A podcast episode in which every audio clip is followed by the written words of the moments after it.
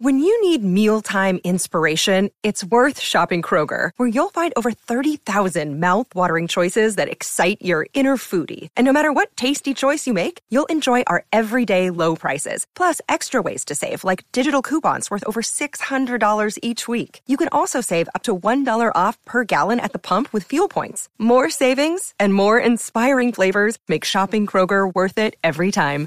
Kroger, fresh for everyone. Fuel restrictions apply. If you're struggling to lose weight, you've probably heard about weight loss medications like Wegovy or Zepbound, and you might be wondering if they're right for you. Meet PlushCare, a leading telehealth provider with doctors who are there for you day and night to partner with you in your weight loss journey. If you qualify, they can safely prescribe you medication from the comfort of your own home. To get started, visit plushcare.com slash weight loss. That's plushcare.com slash weight loss. plushcare.com slash weight loss. Hi, I'm Dr. Caroline Leaf, and you're listening to Cleaning Up the Mental Mess, a podcast all about giving you simple and sustainable strategies to help you live your happiest and healthiest life. In today's podcast, I'm replaying an interview I did on my good friend Lewis Howes' podcast, School of Greatness. This was really one of my favorite conversations. Lewis and I discussed the differences between the mind and the brain, how mental health is not on the rise, but the mismanagement of mental health is how to manage our minds in response to stress and trauma, and so much more. But before we begin, I want to remind you you can listen to exclusive ad free content on Patreon. This month's bonus episode is all about how to wire out any harmful effects from COVID and long COVID. Just go to patreon.com forward slash Dr. Caroline Leaf for more info. And as always, this podcast is for educational purposes only and is not intended as medical advice. Please always consult with your personal physician or appropriate medical personnel for medical issues. And now, let's begin with today's episode. Before we dive into today's podcast, I want to tell you about an exciting new project, one many of you have been asking for, which is now open for enrollment my Neurocycle Certified Facilitator Program. This program is a four day in person training with me where you'll learn the fundamentals of my theory and the neurocycle so you can use these strategies with your clients and to elevate your coaching business or private practice. Our first training is August 3rd through 6th and takes place in Dallas, Texas. When you become a certified facilitator, you'll join our exclusive directory, which goes out to hundreds of thousands of people looking for extra help with their mental health. This means that finding clients will become even easier and you'll become part of our private network of facilitators where you can meet and connect with like minded individuals, get help, and have access to many great resources. Spots are extremely limited and already filling up. So if you're interested, just go to neurocycleinstitute.com for more details and to register for our first training. And for just a few days, we are offering 25% off. Just use the code INAUG 25. That's I N A U G 25. The link and details will be in the show notes. How important is is food when we are looking to detox our brains in general? How important is the foods we put in our body for our brains? I'm so glad you asked that question. And just quickly to pick up on, uh, I was telling you just before we started how people are still commenting mm. after, like, uh, like weeks later, months later, after the last podcast on how they loved your show and how they loved our conversation. So thank I you for the opportunity. It. No, really, you're a great interviewer and it's just wonderful chatting to you. Food is such an important thing. So basically, we know that. and But it does have a massive impact. But what's so much, so what for me is so interesting about the food side is the fact that our mind controls the digestive system. Mm. So hmm. our mind is our aliveness. So the difference between you and I and a dead person is our mind. So for our gut to function and to be able to digest all the parts of our gut to be able to digest food, our mind's actually running the show. And most people don't actually think about it like that. But if you're eating a really healthy, organic, sustainable, farm to table, local, all the right to you know the real food, right. the, non GMO, dairy, non GMO, the whole what, yeah.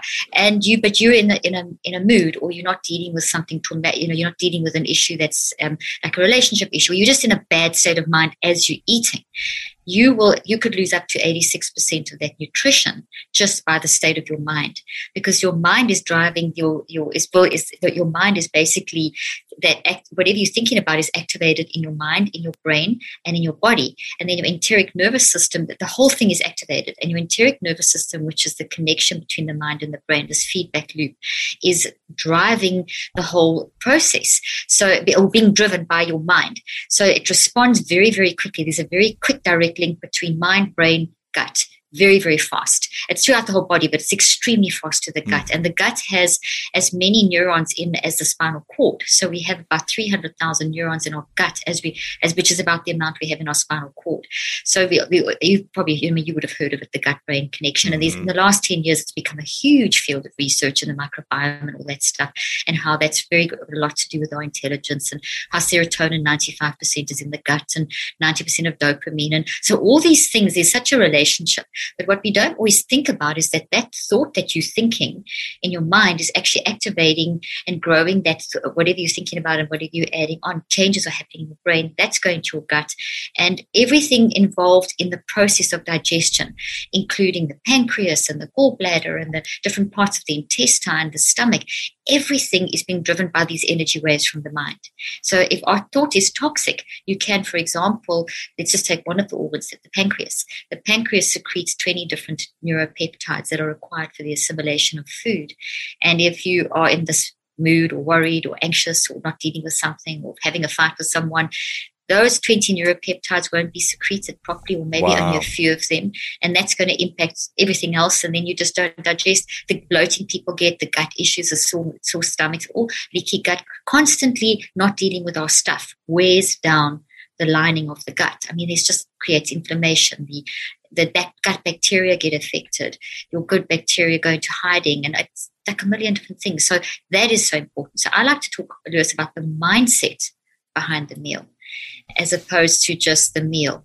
Mm. And we mm. focused so much on the food and diet that I think we've forgotten the most important component, which is mind. So I think that should be we should manage that first, and then use that to manage. So can you eat? Aspects. So can you eat um, bad foods and still have a good mindset around it and process those foods in a healthy way so you actually take, awesome. t- take the nutrients out of it or it doesn't affect you your gut or your you know building fat cells or whatever with this greasy fr- fried um, you know sugary processed foods could you still have a healthy body with the right mindset or do you also need the right nutrients and the right mindset to you Need, you need both. You need okay. both. Eventually, that junk food is going to accumulate yeah. in your body, and we, you know, we know that we are eventually going to create an environment because our brain and body are the environment for the mind to operate in. So, if the environment of the brain and the mind are affected physically by you know, junk food and as you said, mm-hmm. the processed foods and things, it is going to wear the body down. Those excess chemicals, they, you know, they cause leaky gut. They do all the things to the cardiovascular system. I mean, we know there's just so much research around that. So mm-hmm. it's both. It's yeah. both. But, but what, what I'm hearing you say is you could have all the healthiest foods and be thinking toxic thoughts or in uh, uh, you know, abandoning yourself over and over, or staying in the wrong relationship, or not speaking up for yourself, or not forgiving something from your past, and holding on to that, and you it won't do much for you to have those healthy foods, or it might create inflammation still, or have leaky gut, because of the mindset. Is that what I'm hearing? Exactly. That's exactly what I'm saying. Wow. And that's that's an aspect that people don't recognize. And it's not spoken about, it's not studied enough. It's, you know, we always talk about four pillars or three pillars. People talk about diet, exercise, managing stress, as though they're three separate components. Meanwhile, the driving force is your mind, because if you're dead, none of those other things matter anyway. So your mind is your aliveness and it drives the drives all the others.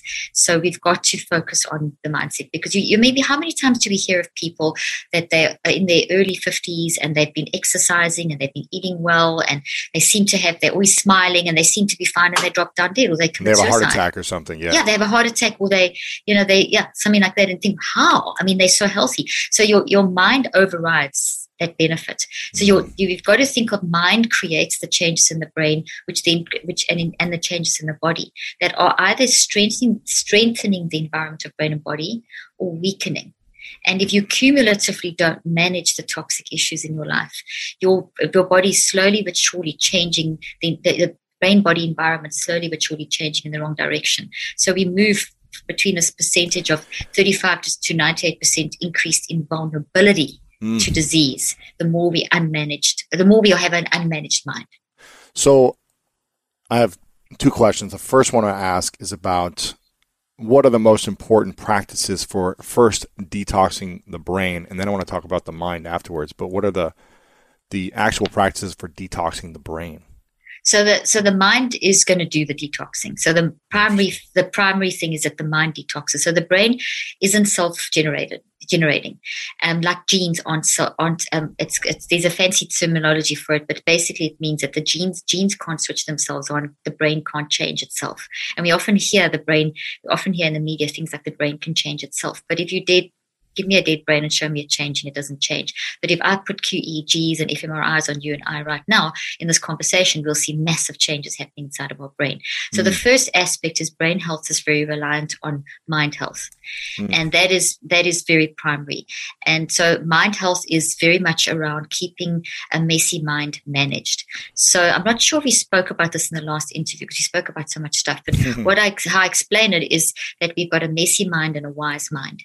And that's like coming from, and we can define each of those. But basically, your messy mind is it's experimental um, every moment is an experimental moment in the life of a human when you're awake, because you don't know what's happening next. You, we can't control people, events, or circumstances. So everything is chance that's coming up in the next few moments. We can predict to a certain level of accuracy what's coming up. And the more familiar you are with an environment and people, the more accurate your prediction, but it's still a prediction. It's not an mm. accurate fact. So based on that, we are very experimental. And um, that is okay. We have a psycho neurobiology, mind, brain, body is very geared geared to experimentation. It's very geared to hypothesizing. So we live a very hypothesizing type lifestyle. It's all happening very fast on the unconscious level. And so we hypothesize and experimenting and we make mistakes, but that's okay because in a mistake, if you're managing it, you'll you'll take the messiness and you'll repair it and you'll grow. So it's kind of experiment, mess, repair, grow, experiment, succeed, mm-hmm. don't then you grow and and you're kind of doing this all day long in everything that you do, relationships, work, relaxation, sport, whatever. Um, so that process is something that we are designed to go through. The problem is that uh, brain health is, and that's brain, that'll bring brain health and that'll bring body health because it's mind, brain, body. Um, hmm. But if we are have a messy mind only and we don't manage it or we only manage it intermittently, because our mind's always working, it never switches off until you die. So it's working at night, you dream with your mind, you, you can even train yourself to dream differently. I mean, that's how mm. powerful the mind is. You can, and I'm about to do a research experiment on that, where you can train your mind to train your brain to actually change things like nightmares and things like that, which wow, is super interesting. Cool. So it's, it's really interesting. So, in other words, messy mind, messy man, brain, messy body. So that's really vital. So that could be the first thing. The second messy mind, do, messy brain, messy brain, messy, messy body. body. Yeah. So it's you can't you can't detox the brain or well, I guess you could detox the body a little bit by not by the physical environment, the substances you put in your body. But what I'm hearing you say is, if you don't learn to detox the the mind first, you won't get the optimal benefits of exactly. that environmental uh, substances. Exactly. So, for example, if you go and do a workout, but you go and do a workout with an attitude of, oh, I just got to get it over and done with, or um, I hate this, or I wish this was over. And if you, I, never let yourself do that when you're working out because as soon as you do you send a message to every dna every part of every cell of your body to actually go into like a almost like a um, a freeze mode you know when people are starving and then their body hangs on to food if mm. you send that message to your body that you don't want to be here while you're exercising you actually reduce your um, the dna's functionality and it drops down your, your benefit drops in, in the exercise routine wow. so you may be doing the most amazing workout but your mind will determine the effectiveness and the benefit of the workout so it's got to be mind, but we do have to eat properly. I mean, I've written books, Think and Eat Yourself Smart. I, I am an avid, avid believer in eating healthy and, and, um, and we can talk about that real food and exercise every day. I'm, I've just come out of hot yoga two hours ago and sauna, infrared saunas. I do it all. I do everything that I can do possibly because I am looking after the organs through which my mind works. Mm. So I'm trying to create a very compatible relationship between them because there's a magical relationship between them, which we've got. Has there ever been a time where you, I mean, you've been studying this for decades. 38 years. Yeah, yeah. decades. 84, 84, I mean, when you were like six years old, you started studying this. So, um, oh, was there ever a time during your intense research where you knew this, but you were practicing something different? Maybe you're eating clean and you were working out, but you were like, gosh, I don't want to be here, or I'm stressed out by this, or my work, or whatever it is.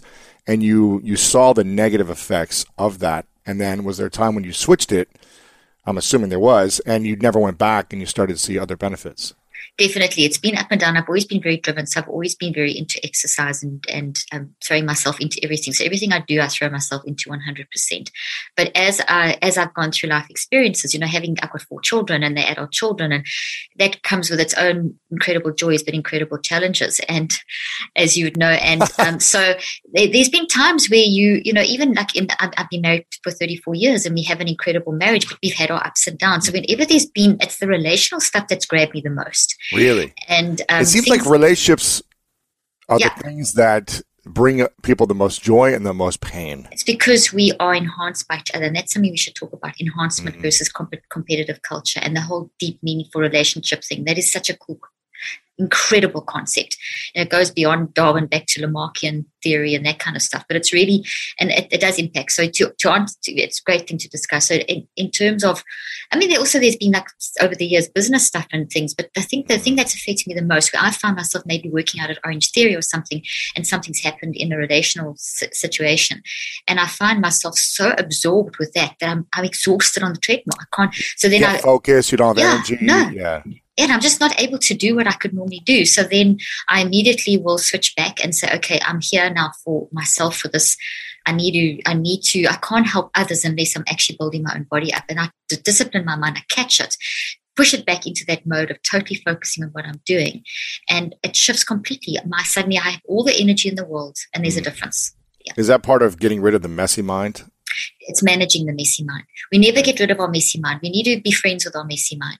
Mm. It's a very nice concept. What, what is the messy okay. mind? What is it? What's it feel like? The messy mind is the experimental mind, as I was mentioning. So basically, it feels like I don't know what I'm doing, or somewhere I, am kind of like I'm not sure what I'm doing. I don't know if this is right, if this is okay, if this is the. It's it's also things like someone says something to you and you react and you realize, oopsie, I said the wrong thing, or I misheard, or I made an assumption, or um, I'm being. Uh, you see a pattern in your in your life where you keep on reacting to certain things, or you see that you're waking up in the morning complaining all the time, and you know that, that's that's messy mind. So it's where where we find ourselves feeling feeling discomfort, feeling like something's just not right, feeling ourselves irritable, worked up, all those those those emotions those are messy mind and those are totally fine now here this is so fascinating because those are, are fine if they're managed so mm. what we need to do is own them give ourselves permission to experience them because you cannot grow unless you understand what they feel like so get irritated not i'm not saying choose to get irritated but if you get irritated own it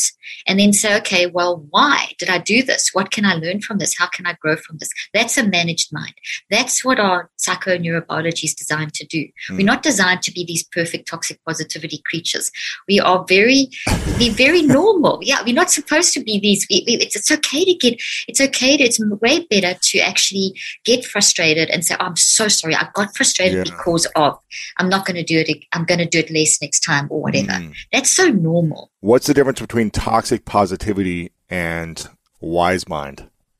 Okay, so wise mind is the ability to recognize I don't have, I don't know everything. I need other people. I um, I recognize I've hurt other people. I recognize it's okay to cry. It's okay to be sad. It's okay to be depressed. I recognize that anxiety, depression, these are signals. And when my body aches, this that's telling me something. It's the wisdom to stand back and see another perspective. It's the it's having deep discussions like this where you explore philosophy and explore. That's wise mind. It's if you ask me um, for advice on something, or I asked you for advice on something, and you gave me advice. Wise mind. When you talk to your your kids and your your your your partners or your friends, and you say, "Hey, this happened. What do you think?" And they give you advice. Wise mind. Mm. So wise mind's in all of us, but we don't tune into it sufficiently. And it's at the core of our being. And, and we see this um, playing out in the neurobiology because we don't have any um, any proteins or right. Let's take it from the organs to the cells to the the, the parts of the cell down to the subatomic particles. We have nothing in our entire physic, physique, physical body and brain that is for toxicity. What we, uh, we, what we have is for managing it. So that's so different. We, so in other words, we have grace to make mistakes. And yeah. toxic positivity is all about, like kind of almost putting a band-aid it's like a band-aid on a wound it's it's one of my friends says band-aid on a bullet wound um, i mean you can't put a band-aid on a bullet wound and that's what toxic positivity is doing and things like gratitude statements and affirmations if used incorrectly will but are very much tools of the toxic positivity movement. Mm. But hmm. if you're not dealing with your issue, you can't just slap a positive affirmation on or a gratitude statement or practice. It's not going to do anything. So how do you kidding yourself?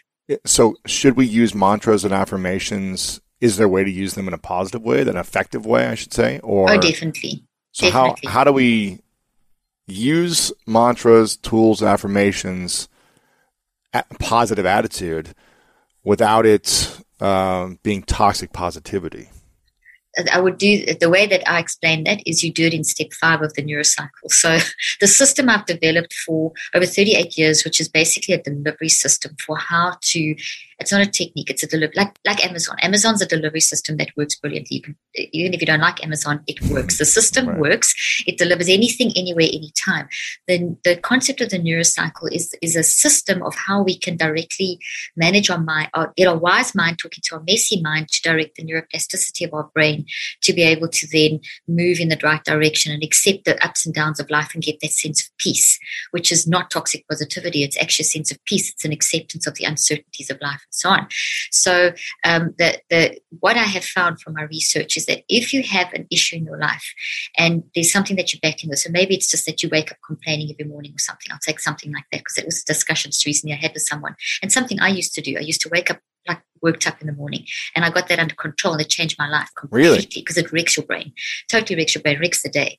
And you can chat about that too in more detail if you want. But that's so what we what I what you've got to do is you've got to recognize that um, if you are in um, if you are if there's something you're trying to work on so let's say that there's a complaining thing. Just by saying, okay, I'm going to wake up in the morning and I'm going to say 10 gratitude statements instead of 10 complaining statements.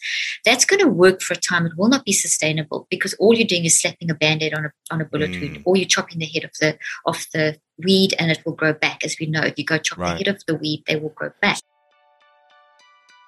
A ritual is a daily practice that helps you stay grounded. It's an intentional act where you take a few minutes to reconnect with and take care of yourself. Daily rituals are meaningful and help you become the person you want to be by supporting your mental well being. And taking Ned's De Stress Blend is a great mental self care ritual for, of the day. It helps me set my intentions and mentally prepare for my work tasks. But the best part about Ned is what happens after you take it. When I take the de stress blend, I do feel amazing all day. This de-stress blend is a USDA certified cert- organic formula that puts the spotlight on two powerful cannabinoids, CBG, which is known as the mother of all cannabinoids because of how effective it is at combating anxiety and stress by working around the neurotransmitter GABA, and of course, Ned's tried true CBD extracted from the world's purest full spectrum hemp in the foothills of the Colorado Rockies. This blend also features a botanical infusion of ashwagandha, an amazing Ayurvedic adaptogen that enhances your body's resilience to stress, cardamom, and cinnamon. Cinnamon is a powerful prebiotic, and cardamom helps combat stress by supporting healthy blood pressure and cortisol levels. I love that All Ned's products are science backed, nature based solutions, and they are chock full of premium CBD and a full spectrum of active cannabinoids, terpenes, flavonoids, and trichomes. In fact, Ned's full spectrum hemp oil nourishes the body's endocannabinoid system to offer functional support for stress, sleep, inflammation, and balance. Plus, they share third party lab reports, who farms their products, and their extraction process, all on their site. No wonder they have over 2,000 five star reviews.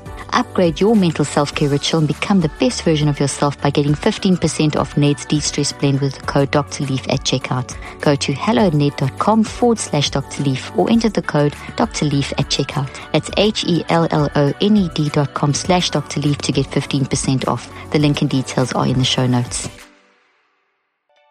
So it's not it's not getting to the root of you have to. Uh, why don't you just feel appreciation at all times, not try to act appreciation? That's it. It's not a being; it's a doing.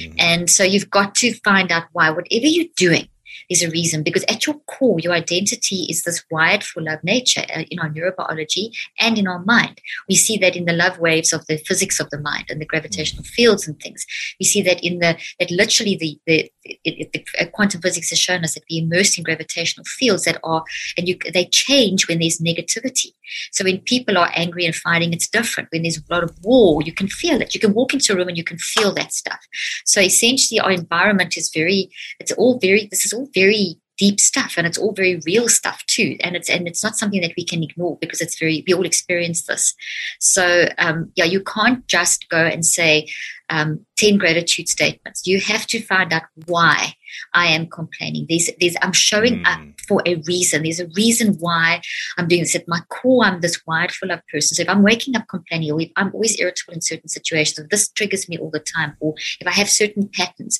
there's a reason. Don't be hard on yourself. Be kind to yourself. Give yourself grace and just find the reason. And it's such an easier way, so much of an easier way to live, Lewis, than like beating yourself up or forcing yourself to be something else. Just say, okay, I wake up complaining. Why? Hmm and then go and solve it. And that's where you can then work through the process of solving it. And it's a very sequential time process.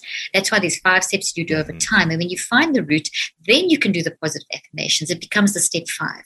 Right. Then it works because you're actually doing it in the right place. What was the biggest challenge for you to overcome mentally with your messy mind that was holding you back?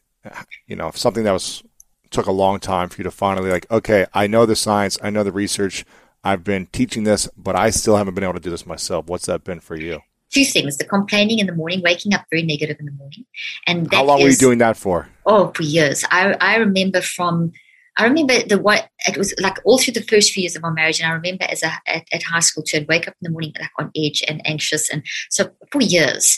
And I remember one day my husband saying to me, "We've been married for about have maybe 10 years or something. And he turned around and said to me, You are always so negative in the morning. And he wakes wow. up bright and happy and go away. You're too happy for me in the morning. You know, it's like it was, and he just said, You're always negative in the morning. And I didn't, until he pointed that out to me, mm. I hadn't realized I was doing it. But it affected the first half of my day and would keep me in a kind of negative state. And here I'm doing all this brain research. And as soon as I did the research, I'm like this, I would go into a high because it immediately, as soon as my work immediately um, mm. changed things because it's brain building. And, and that's really important important for mental health. Brain mm. building is something that we definitely need to explore in this discussion because it's phenomenal.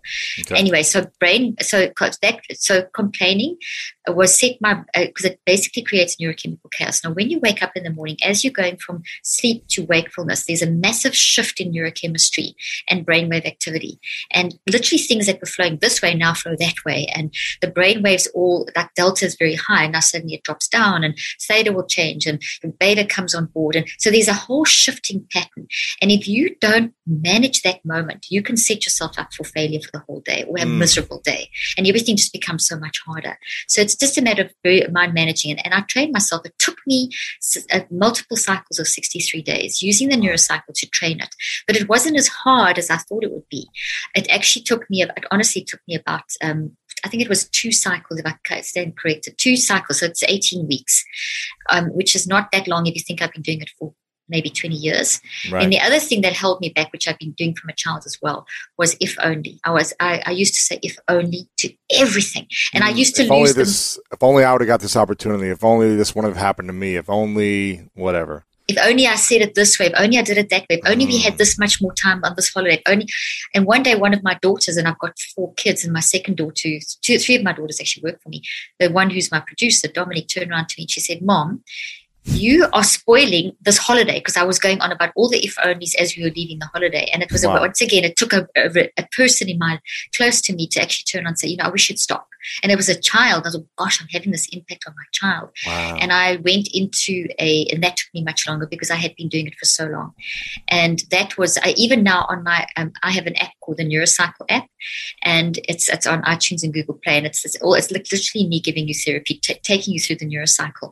I use that every day. For, for, I mean, literally, I mean, I know the system off my heart, but I use that to reach reminders because you can type it in, and every day, seven times a day, still, it pops up on my phone remember your if onlys. So I no longer do it, but I still remind myself.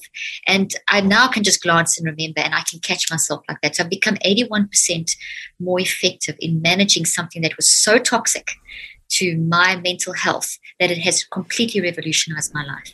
So I cannot tell you how that's changed my life. We, I can imagine when we come from a place of if only, what is that saying about us and our life?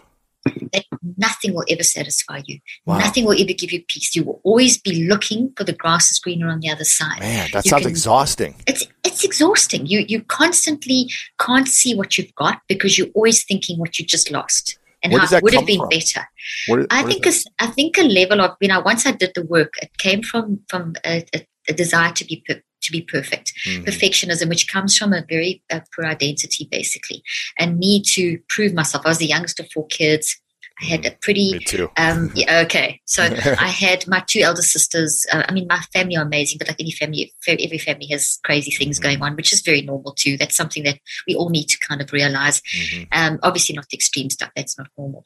But my two elder sisters were really battled a lot, and they just and I was the youngest, and I was kind of had to prove myself, you know. And so I mm-hmm. went out in every aspect from academics to sports, and I was always the top academic and the top sports. And I drove myself to a point where it was just too much. And it was, I was always trying to please. And my mom was very British and very, you don't compliment children, you don't give them a big head, you don't. So I, I remember going up to her as a little child, and she knows the story, so she's good with it. we've talked this through, and I have a great relationship with her. But I was maybe six or seven, and I drew this picture, and um, I went up to her and I said, Mom, don't you love, Mommy, don't, don't you love my picture? And she said um, to me, that's vain. Don't ask me. Don't look wow. for compliments. And it shattered me. And from six or day, seven, that's it, tough. Yeah, it shattered me. It completely. And she wasn't intending to shatter me, but it right. shattered me. From that day, I never asked. I just proved, and I drove myself, and it was never good enough nothing was ever good enough because she never complimented me. Wow. Now, as a as an 85 year old, she never stops because she's changed and she's apologized and she said, I realized I didn't, because she started doing it to my kids and being hard on them. And I said, No, I said, because she said, wow. you, you, you compliment your kids too much. I said, You never complimented me enough. I said, My kids, when they do something that's great, I am going to be their biggest cheerleader and she saw that and she we had we had this whole discussion around that but that's where it came from and now it's sorted out now she's i mean she makes a point of of like everything it's like really sweet now she's trying to make up for it which is great because you do you can forgive and forget you can't change what's happened to you but you can change what's in you but that's right. where it came from and once i had made peace with that it definitely once my mom and i had that discussion um, it it freed me it was definitely a massive mm. part of my healing wow how do how impactful does perfectionism or how impactful is perfectionism on the brain in holding people back? And how does someone let go of this idea to be perfect when they feel like maybe they had something similar with you, or they feel like that they need to be perfect to be loved or accepted or get acknowledgement or attention or affection or whatever it is? What does perfectionism do to the brain? And how do we let go of it? That's really that's an excellent question. It's very distorted because it goes against your natural wildflower of nature. Because when you are, and it's all all to do with identity. So it's and it's all to do with and and when we talk about identity, we've got to talk about it as as a verb as opposed to a noun. It's something that's organic and growing. So you are Lewis, but you're constantly growing and changing from life experiences. When you're growing into yourself and you're growing, and as we go through messiness and repeating growth, it's it's enhancing and growing and getting better and better all the time. And um, perfectionism is, is, is a, a sort of non acceptance of that. It's like, I haven't had a chance to really mm. see that my identity is good enough. And so it's like you've got to always do something. And there's something that's happened. It's generally you you can't you know, everyone's got their own narrative, but at some point in our lifetime, we've had something that knocked us. And I, it seemed to be for me that that was where that knock happened. Mm-hmm. And uh, uh so that and, uh, growing up in that kind of environment when there was never any compliments and not that, you know, child needs that sort of thing. So you, you, it, it affected my identity. I always felt like I had to prove myself in every instance. And it became a very big thing. I was like living for approval mm-hmm. until I could accept who I was. So, I, so perfectionism, what it and does. You never accepted brain, yourself, probably. No, not totally. And it's, it's, and I think think a lot of us battle with that. Identity yeah. is one of those very, mean, I always recommend that people do regular identity checks, that you go and at least once a year you do a full on identity check and just find out that you haven't been, because it's so easy to be shaped by experience and, and because we, it's nature, nurture, and I factor. There's the nature part of identity that is you have your genetic makeup, I have mine. You have your own unique way that your proteins vibrate they don't vibrate the same way as mine. Even though we have the same brain structures, we have different protein vibrations and the way that their proteins fold. I mean, I, I held up this tree before. The thoughts that you build look like trees. The roots are the source, but the branches are your interpretation. So every mm-hmm. listener listening to this now, they're hearing the same source, so the same roots that they grow in their brain, but every single person is growing their own um, in- interpretation, their own thoughts, feelings, and choices around the content we're talking about, and that's identity. So those pro- those are proteins, and the vibrations are different. So our wiring is unique n- nurture wise. Nature wise, nurturing we have our environment impacts us, whether we like it or not. Culture, mm. religion, where we live, the philosophies of the day, all of that impacts us. But overriding both of those is the I factor. And that's your growing identity. Uh, the perception we have of ourselves. Yes, what the, we look like in the mirror. What we look like in the mirror and how we perceive the world, mm. and that can that is very um, malleable. It's very strong, but it's very vulnerable too, mm-hmm. and it gets very influenced by very very strongly influenced by nature nurture, and that's why it's so important that we build an identity. So people that are confident, people that seem to get like no matter what happens, they just seem to bounce back. Even they will have identity issues, but they've reached a point in their life where they, they can bounce back quicker, maybe than someone else who's got more identity issues who gets crushed.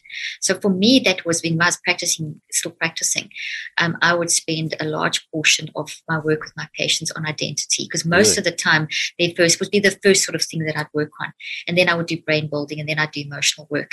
You know, so it would be to, to first build the person, this you're amazing this is how we get resilience in your brain. And you asked earlier on about how do we make brain health. Brain building is one of the most powerful ways of brain using your mind to get brain health. And we never got to that point, so we need to yeah, do that we'll too. Come back to that, yeah. You better keep a note of all these things. I've got I've got the notes here. I've got the notes here. I'm curious about the identity check. Then, what does an identity yeah. check look like, and how do we build our identity to become more confident, resilient, loving, energetic human beings? Absolutely. So when we when we Oh, when identity shatters, we start, we'll see a difference in the vibrations in the brain. We'll see a difference in the energy flow in the brain. How, we'll what's, actually, the common, what's the common ways it shatters? Sorry to interrupt. Oh, no, no, no, no problem. Um, they, a breakup, uh, yeah, nurture, environment, job, experience, something yeah, happens, yeah. a death in the family, uh, something. Those those will shatter, but it's it's more when when you are told you are broken in some way, even if it's not mm. direct. So it's like if someone tells you, you know, you've gone through an adverse circumstance and you're feeling depressed, and someone tells you you've got a brain disease, that will shatter your identity because now your identity is, oh, I'm broken, I'm a broken brain, mm. I'm I'm a useless person. Or if someone feels they're not valued, so a statement is made that that the core of their humanity, who they are, is not valued. They're not valuable enough.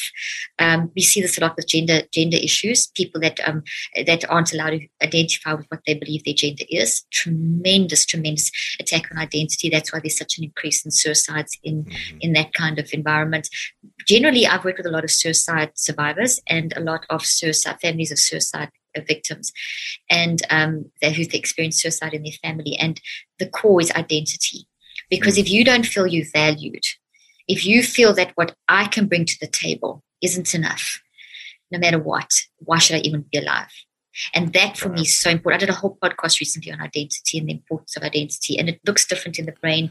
When your identity shatters, your energy, um, we can pick that up on the QEEG. To, technology doesn't read detail. It's very crude, but it does give you an idea of the level of anxiety it creates. So when you're not being yourself or you feel that you're not valued, we will see um, asymmetry, for example, in the brain.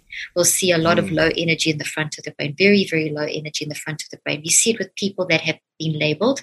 Their energy, blood flow, it's it's asymmetrical and it's very low in this particularly this part of the brain and then we have 200 specializations across our brain that are unique to each of us. So it's designed because your brain's only limited in size, your skull's limited in size. So you can't mm-hmm. keep growing mm-hmm. your brain. So you can't do everything, nor can I. So there's something you can do that no one else can do. Mm. And that's that's within these 200 specializations of our brain. But it creates a need because Lewis says stuff you can do that I can't do. So therefore I need you and you need me because mm. of what we can, uh, because that's enhancement. And and, and when that's when people think okay there isn't something i can contribute they, the identity gets broken so we see that in those changes, and when you get that change in the brain activity and inflammation and blood flow, we're going to see an increase in um, in the immune system inflammation, the immune system will respond and react because now your survival is threatened. So wow. you're going to get inflammation. Then that has a downstream effect in your endocrine system. Then your telomeres and your chromosomes start getting shortened, which then ages your body. And I mean, it's it's it's. I can go on and it on. goes on and on, yeah. The neurophysiology, neurophysiological effects are enormous. So an identity check is critical because the only way you're going to bounce back from what is going to happen because life is traumatic no matter what we what we would love to know we would love the world to be perfect mm. the reality is no matter what you've had traumas and you will have trauma that's right. just it's it's inevitable um, so in order what does for, the identity check look like for you? You say you do it once a year, or yeah, I, I, I do it once a year whenever I feel that I'm out of sync. Where if I start feeling like and a very quick recognition of identity check is if you're starting to feel envious and jealous of others, and if you're starting to feel that um, something you know that you're just not good enough, imposter syndrome. You know the typical those those are very key. That hey, I must stop and do an identity check. So then I do it with a neurocycle. I'll go and look for all the I'll um, I'll go and gather awareness of all the the signals signals that I'm starting to see, like this. Okay, there's a lot more imposter syndrome than normal because we all get a level of it, so it's okay. It's, it's, it's when it becomes an invasive pattern. So you look for the invasive pattern signals that are affecting who I feel about myself, and so I recognize, I know how to recognize the general unease, and then you'll start working through from the signals, and then start reflecting why, what's happened you know, ask, answer, and discuss with yourself what's happened to get myself to this point. And then I'll take time to write it down. The third and fourth mm. step, I'm, it's describing the neurocycle now. The third and fourth step are writing. The third step you write in the form of a metacog. And a metacog is one of the most powerful things out there to get into your non conscious mind and find out what's really going on, to really tap into the wise mind. You want to get your conscious and unconscious mind talking to each other. And if you go through these five steps that I'm describing, the neurocycle sequentially, you are training and forcing blood flow, those 200 areas of specialization, the different structures of the brain, the neurons, the, the neurochemistry, the endocrine. So you, you are forcing it to actually work for you. You're kind of making all the ducks line up in a row, mm, if that mm-hmm. makes sense.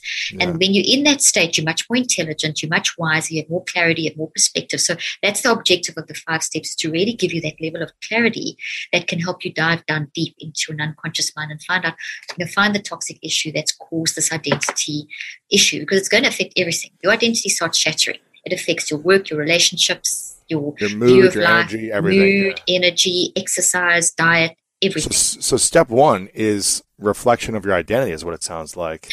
Very important. A lot too. of these things. It's interesting yeah. you're saying this because when I was younger, I've said this on the show a few times, uh, but when I was younger, probably like seven, eight, nine, I would get in elementary school. I would get in trouble a lot, or I, at least this is the stories I remember. I remember getting in trouble and being sent to the principal's office. Maybe oh, not that shame. much. Maybe, maybe I don't know, half a dozen times or something. Yeah. Right in, in a couple of years for whatever reason acting out or yeah. saying something or and I remember kind of being scolded or being told that I was doing something wrong by yeah. the principal.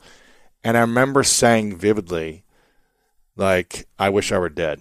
Like, oh. I just remember oh. saying this okay. as a kid over and over. Like, when I would get in trouble, I was like, I wish I were dead. And I, hearing you say this now, I feel like I just never felt valued. You know, um, I'm sure people valued me, but I think I didn't know how to receive it or I didn't feel it.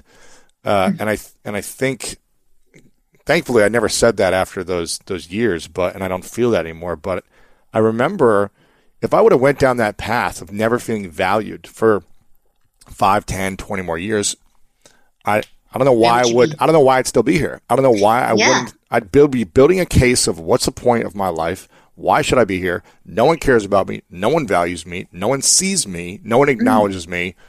I'm pointless. I'm worthless. I have no meaning, so I might as well end it.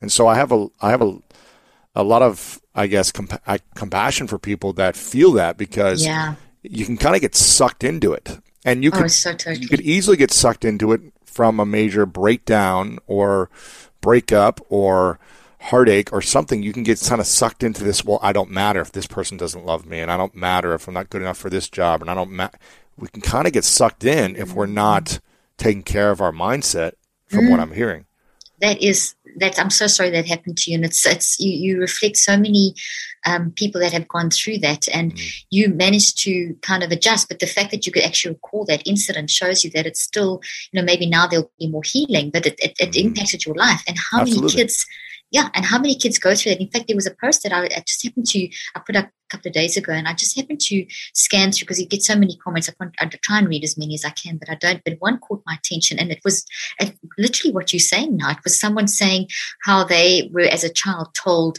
that you know you're not good enough, and you know you have a bad attitude, and it was just like.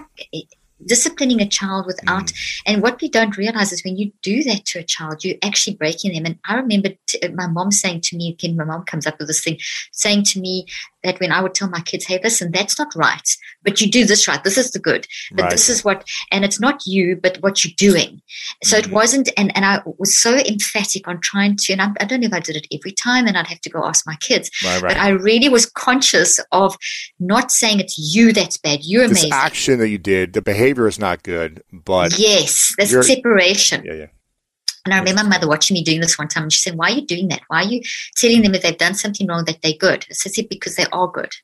They're at their core. They're just learning. They're just experimenting. they just const- yeah." If you're constantly telling a child all the things they're doing wrong, they're going to believe they're wrong. Exactly. That's the perspective that they're building because you, the you, the adult in their life, you, the the caregiver, you the person that they look up to the most, and you're shaping them.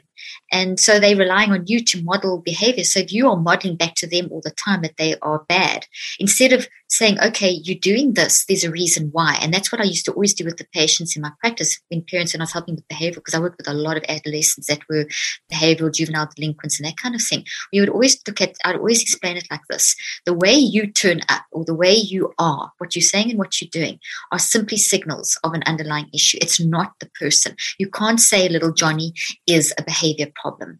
That's a terrible thing to say because you've shattered that child's Im- eh, and they'll just think, oh, what's the point? I may as well get, I may as well live up to what they're telling me I am. Mm-hmm. You know, and more of that. Yeah. Exactly. So we've got to be so uh, careful that maybe a person, oh, you're always so aggressive you know it, when you say you always you never those uh, you actually you're building an identity, identity. Exactly. You're shaping exactly. an identity and the person's becoming more of that identity. And you're not giving them any skills to change. So, but if right. you rather say to them, okay, what you've done is actually pretty aggressive. I know that's not who you are. Let's see why you did that. Because why you did there's a reason why you did that. And honestly, Lewis, I cannot tell you how many times I've been saying this re- recently. We've got to keep give people grace. We've got to give ourselves mm. grace. If someone in your environment or your work environment or your family are being impossible or difficult or whatever, instead of getting mad at them, um, remove yourself, create a boundary, but change your perspective. There's a reason. There's a reason why they like that. So get yourself in a safe place that you can actually process it and that you get your own mental health under control and, and then go back in and try and say, okay, look, that really hurts me the way you do this, but I understand that this is not who you are. Yeah. Can I help you you know get through this is there something right. that's going on and that shifts things totally because yeah. you're immersing people in kindness, which is something I did a podcast on recently. It changes that kind of thing, changes the way that the brain functions immediately in both mm. parties, mm. and you can yeah. get to the core issue. And that goes back to the child. You can do the same thing with the child. You don't have to then break the identity. So kids are growing into adulthood. There's so many bad behavioral um, issues that have come out of generations of bad parenting, and we do. I mean, I don't. I'm I'm much older than you. I think I don't know how old you are, but I'm 57. How old are you? I'm 38. I'm 20 years almost older than you. okay, so my parents parented me in a very um, different way where it was very much you, you know head ostrich in the sand mentality children are seen and not heard mm. um, you know don't you know, pull yourself together get up and keep going hide your emotions don't Jeez. show the emotions to the world that that's so hard when you're developing a, uh, oh my a gosh. child brain that is developing it's exactly. hard to it's very, very emotions. Exactly. So I'm part of the baby boomer generation, and we grew up like this, and that's where you see a lot of issues in the baby boomer generation. And a lot of us have carried that on with our own kids, and hopefully, well, I didn't because I recognise, and I'm doing the work. Thank God I'm doing what I'm doing, so I could change that. But that's that has created a whole breed of people, and if we don't change that, we then impact the next generation and the next generation. So we have to. But yeah, you've got to be able to express yourself. And one of the things when I was working in therapy, with doing a lot of family therapy, I would tell the parents that you've got to be authentic. You've got to explain, "Hey, I'm sad today. Mom's sad, and it's okay to be sad. And this is why I think I'm sad, and I'm working on it, and I'll be better." So you modeled now for a child that you said that a child, if you appear to sad or worked up or irritated or angry or snap you, and you don't explain to a child, the child will immediately think, I'm bad. Mm. They, their identity gets attacked. So if you don't explain to the child why you their identity is affected, and then they think, okay, that they only adults are perfect. So adults, a sad adult means that I'm the bad person, the adult's the good person, and that's the worst lie out all of us are a mess, mm. no matter mm. what age you are, right. adult or child. You just happen to be an older version of being a mess. And there's hopefully some growth. And what we should do is model authenticity and say, I am sad today, or I am depressed today, or yes, I yelled at you. I'm sorry, that was wrong. It's my bad. I did it because of this. So then you model to the child that say, Oh, okay, it's okay if I get mad. Then they start saying, Mom, I'm mad because instead of I am mad is my identity, it's not mad is my identity, mad's what I'm doing. Yeah. So it's a doing, not a being. It's interesting because this morning I woke up and I was feeling a little sadness and I didn't know why. And I remember thinking, okay, let me just sit with this for a minute. And I don't need to stay here, but I can be here and reflect on it. And I remember it was just kind of like Great. chatting with a friend. I was like, yeah, I'm just kind of feeling sad. I don't know, really know why. Um, maybe I'm feeling like a little you know, I went through a, a, transition in a relationship lately, and I'm like, maybe I'm, you know, a little bit of sadness from that and missing this experience. And I was like, okay, you know, but there's there's a reason why the transition happened, and e- even though I'm grateful that you know for the lessons and the process of moving on from this yeah. relationship, I can still be sad for the loss of something the, the something not yeah something that's not there anymore that was there at one point and uh, so i just kind of sat with it for 20 30 minutes and i was like okay but i don't need to stay here because staying in sadness is not going to support my joy my authenticity my vision of helping people so i want to make sure that i don't like reject these range of emotions but so i also good. but i also don't want to stay in the negative, not a negative emotion, but the emotion that maybe will hold me back from helping people or uh, having a positive attitude. So I think it's That's a, so good. You just you just sorry, I didn't. I go ahead. Go ahead. You. just did a neurocycle. You basically yeah, gathered a, the language. Yeah. yeah, you did. You you gathered awareness of your sadness. You embraced it. You were okay with it. You gave yourself permission, and it's so good because it's really okay to be sad. It's so, mm. totally normal. Then you reflect it. So you gathered awareness. You then reflect it on why. Mm. You you maybe didn't do the writing steps, but you visualized it. So this I, I was talking with step, someone. I was talking with someone about. So you talk. So, you did. So, it, so there we go. So there's kind of the writing. If um, if it comes up again, you could maybe try and do a metacog, and yeah. we didn't get to finishing that. But the, the different types of writing just can take you deep if you need to. But you basically did that as a visual discussion, mm. and then you got into it. You reconceptualized it. You said, okay, there's a reason reason you're sad, the breakup, you're moving on. and then it's okay to be sad because it's you, you grieving the loss and Absolutely. that's part of it. And now you're moving on. And so your first step was you've accepted it, but now you're moving on. And you're quite right that so you've given that sadness, you, pro, you embraced, processed, and you reconceptualized. So you turned what if you didn't, if you pushed it down, it would have grown because whatever you suppress will get bigger and then it's going to permeate other parts of your life. And then there's confusion because you think, why am I sad when all this is happening? And why am I feeling this? And it ends like a little virus, you know, just starts spreading.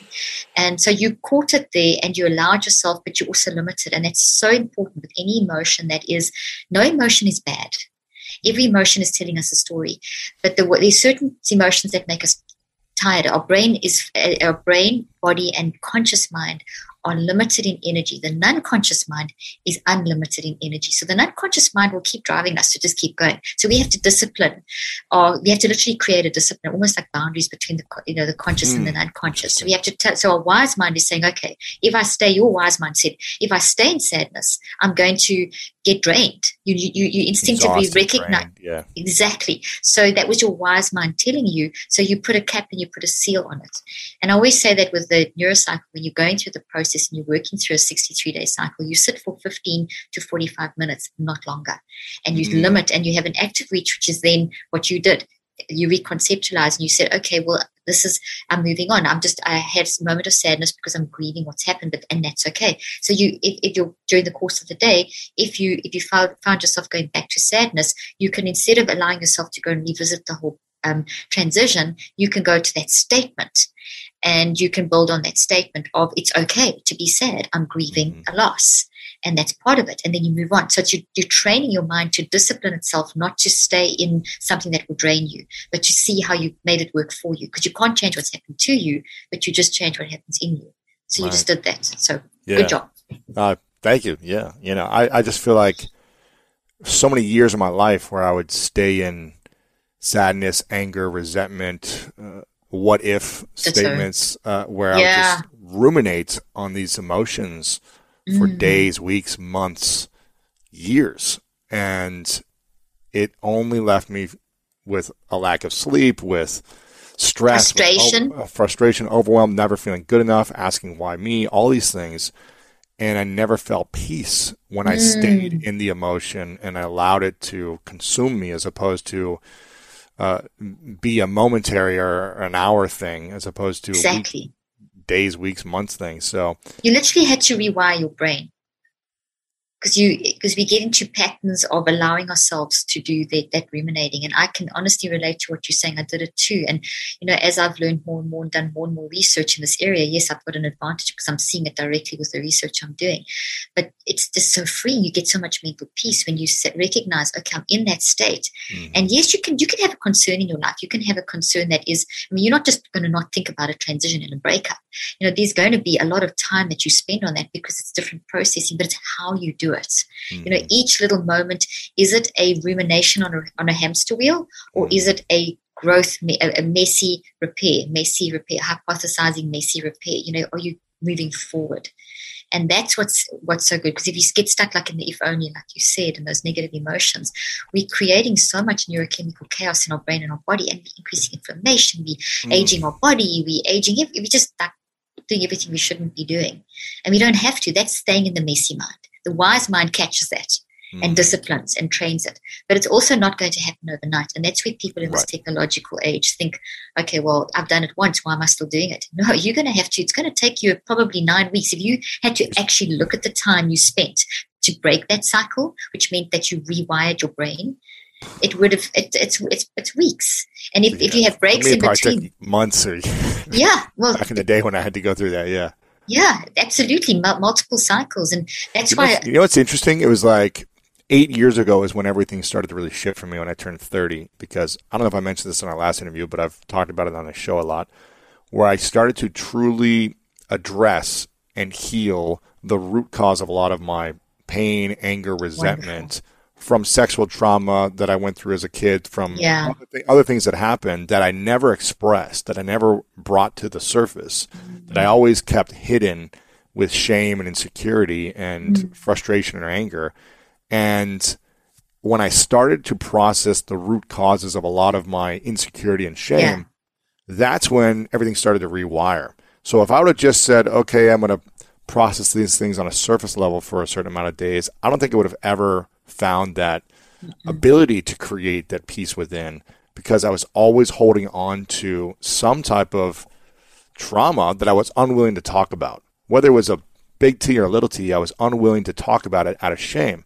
And when I started to share it, it was freeing. And, and I'm not mm-hmm. saying everyone needs to share these things publicly or, or whatever, but just yeah. talking to a friend or a yeah. therapist or a coach, it was allowing me to start rewiring. Okay, I can yeah. process these these heartbreaks or these tragedies or these moments in life that bring me stress and pain and grief and sadness, I mm-hmm. now don't need to hold on to this pain from my whole life and add to it. I can mm-hmm. process it and move on. Mm, that's beautiful. That's amazing that you did that. And it's interesting that you did that around your 30s and your 20s were fairly turbulent in terms of trying to suppress. I mean, my whole life was turbulent, but until 30. I mean, still my 30s, it's been some ups and downs, but it's been, I've been able to process and I've been able to emotionally have a uh, more tools to experience and process and not hold on to. And I think I'm still learning because I mean I'm gonna be learning for a long time. But oh yeah, it'll be your whole life. I'm, I'm not. Yeah. I'm definitely not perfect because I still make a lot of mistakes and I still stay in things longer than I should and want to make sure I give it my all and you know all those things. But um, I, I think I I've gotten to a place where I know when to walk away from scenarios as opposed to be the perfectionist, make sure I do whatever it takes to work. Like I, am like, okay, if this situation isn't supporting me or the other person, like at some point we gotta we gotta transition the situation. So. Oh, that's incredible, and you've done so much incredible work. Then you've you've literally what's I, mean, I can explain to you scientifically if you're interested in what you've actually done, because I think what you you've what you've gone through, the story you've gone through is, like, especially having the sexual trauma mm-hmm. as a young. How old were you again? Five. Five. Um, that that that's like you think of it like this as a five year old, you look at your caregivers and your environment as your heroes, as your people that look after you. So the distortion is so is so absolutely it's just such a distortion. Mm. So what's happened if I use my toxic tree, and for those that are listening, I'm holding up the wiry toxic tree that represents toxic thought, as opposed to the healthy green tree. These the roots over here, this whole thing's falling apart um, the, the root part over here is the source of the pain. So that's the source of the trauma. So that's the actual events, all the data, the emotions, the, the memories. The mem- yes, yeah, yeah. the memories. So a thought is made of memories, root memories and branch memories. And so the memories are the all the all the things that actually happened and all the emotions that went along with it, the full data. As it's happening, simultaneously we interpret what's happening, and then if these repeated patterns that happen, you this the, this part over here, the branches are your interpretation. So you said things like um, uh, shame and what were the other words you used? You used like um, insecurity, um, shame, insecurity, anger, resentful, resentful, you know. or and seeing yourself. You, your identity was broken mm-hmm. because you didn't see yourself as having value. All those kinds of things because of that complete distortion. Mm-hmm. Now, as a five-year-old. You cannot process this. So this was the way you cope. This is this always is the balance to that. And even though this is a distortion, you do this to balance that. I mean, it's healthy, it's all great, it works out because right. the euness comes out. But here, this is all not the euness. So, there, that would account for when you were at school, maybe you were called to the principal's office. A lot of those behaviors would have come from you not mm-hmm. valuing yourself. And then, of them coming in heavy again, just added more fuel to it. It was Absolutely. just another it was yeah. just another layer added. More on. anger, more frustration, more yeah, everything. Yeah. So instead of them looking at why Lewis is doing this, they just told you you were wrong and punished you. That would be the worst thing in your situation, mm-hmm. and that would have just made it worse and worse. So that then we push that down because we don't know what it is, what what to do with it. And so you just keep going on, and you just keep hoping for the best, and you keep. Our kids just seem to be so resilient, but this this is building and building. So in your non-conscious mind this whole these thoughts that we have these experiences that we have are building through our mind into our brain and into our body and into our mind so this is not only a thought tree in your brain it's also in the DNA of every cell of your body. Mm. And it's in the gravitational fields of your mind. So it's in three places. That's why it's this whole psychoneurobiological impact. That's why it's this whole um, effect that it has on us. It's a whole body experience. So when you do things like um, EMDR therapy, did you ever do EMD, EMDR therapy? Or uh, any... I've heard great things about it. I haven't tried that yeah. yet. So yeah. when you you have done a bit of therapy over the years. I've done a bunch of different therapies, things to things, emotional okay. intelligence experiences and workshops, and yeah, which have helped to to pull the stuff from your body to your brain into your mind. So we work so we work both ways. You get from body, brain, mind, mind, brain, body, and your net kind of all works back and forth. But if these aren't dealt with, they get suppressed, they get suppressed, they get suppressed. And then maybe only when you're 30, like you said, then you started actually doing the work, or maybe during your 20s. I don't know when you started first remembering the the, the trauma. I'm not sure what age you were at when you started facing I mean, that. Every day I remembered the trauma okay. and thought about it, but it wasn't until 30 when I had the courage to start talking about it. Okay, so it was so it was in the okay. So what what you had was a situation of some people completely hide and they don't even know what happened. Then it suddenly comes back. You yeah. were constantly. I was living, always. Yeah. You were living it all the time. Okay, so it was in daily your, or maybe maybe not every day, but at once a week, I probably thought about it. You know. Okay, so this was constantly moving from the non-conscious to the conscious. So the, the awareness was increasing. So when we have increased awareness but no management and no hmm. processing, there's got to be a way to there's got to be a way to get it out somehow. Exactly. So you, get, so it's, so it's coming up, but you're not processing. So it keeps right. coming up, down, up, down. Each time it goes back down stronger than before. And we see when you have increased awareness without processing, it increases anxiety in the brain. Mm. So hmm. if we had to scan your brain at that time, we would have seen a lot of red pockets of high beta wow. energy across your brain, which would have made you be quite edgy, you know, like looking for things to constantly like keep you busy, distractions on the go, whatever. I don't, I don't know exactly what you did over that time, hmm. but you may have been just always trying to, you said perfectionism perfectionism, always trying to achieve. Yeah, you're trying to prove yourself in a way. Of course, trying, constantly. Yeah, I mean, I, I threw it, I threw it in sports, so I was just playing sports Brilliant. all day, practicing, trying to you know get better and achieve my goal. And, then that would have given you a lot of um, release of adrenaline, absolutely, and, Every, and anger, endorph- frustration, everything you channeled into the energy. So it almost like you use that to cope, almost like an addiction, but it, in, in a sense, it was a coping mechanism because addiction is not a disease. It's purely a, a, coping mechanism. It's a coping signal that you're trying to deal with the stuff. Of something and that hasn't been healed yet. Exactly, exactly, yeah. exactly what it is. Because 86 to 98 percent, 95 percent of ad, um, addicts get out of addiction through choice once they are ready to do the work to find the root cause. So, wow. so you channel for a time into that energy. You also got things like anandamide being released in your brain, which would have given you it's the bliss hormone, would have given you a sense of excitement, and you would have had dopamine rushes and all the mm, things that were being absolutely. drained. So this was draining all of that. So you're doing sport to put it back, but eventually it explodes. It's like a volcano. If you think of a volcano, yeah. well then sport en- well then sport ended kid. So I was like, well, what now what? channel my energy? and that's curse. when everything started to come to the surface where I was like, oh, you got to deal I, with I'm this not, now. I'm not liking my personality in these scenarios when I'm feeling triggered, and people aren't liking my personality around me, and it wasn't, it wasn't fun anymore to be around me for you know a year or two when I was like. Really? I don't know how to get. I don't know how do I get. How do I express Shame. myself? I know happy and angry like I don't have a range of emotions. Like how do I mm-hmm. learn how to express? And I think a lot, and I and I empathize for a lot of, um, a lot of humans, but I mean men in general who are kind of built and raised mm-hmm. in the same type of dynamic. I'm like, it's it's when you've never been taught how to express yourself without being shamed, without being made it's wrong, terrible. without being like, don't don't do that. That's not okay. You can't show this emotion. You're supposed to be a man or this or whatever it is. Toxic when, masculinity. For, yeah, for women as well. Like you need to be this, this, mm-hmm. and this, and you can't do this. Um, it's just a challenge because then you're always suppressing something. Mm, it's always suppressing, and you have to go back and and that's volcanic in nature because like a volcano will bubble, eventually explode, mm-hmm. and the lava will pour out.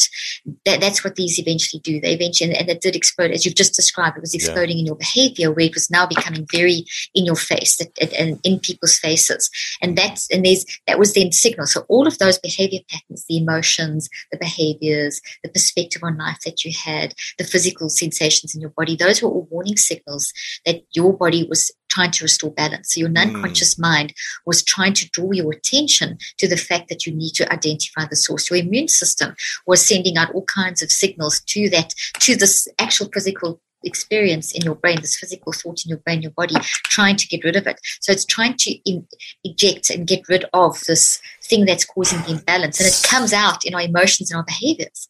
Well, it also and comes out physically. I mean, I was, yes, yeah. I was, I was going through a, a challenging scenario uh, where I knew a, a, relationship that I was in needed to end, but I was I was staying in this certain relationship for yeah. for, for, longer, than it needed to be, and I knew and I started to get.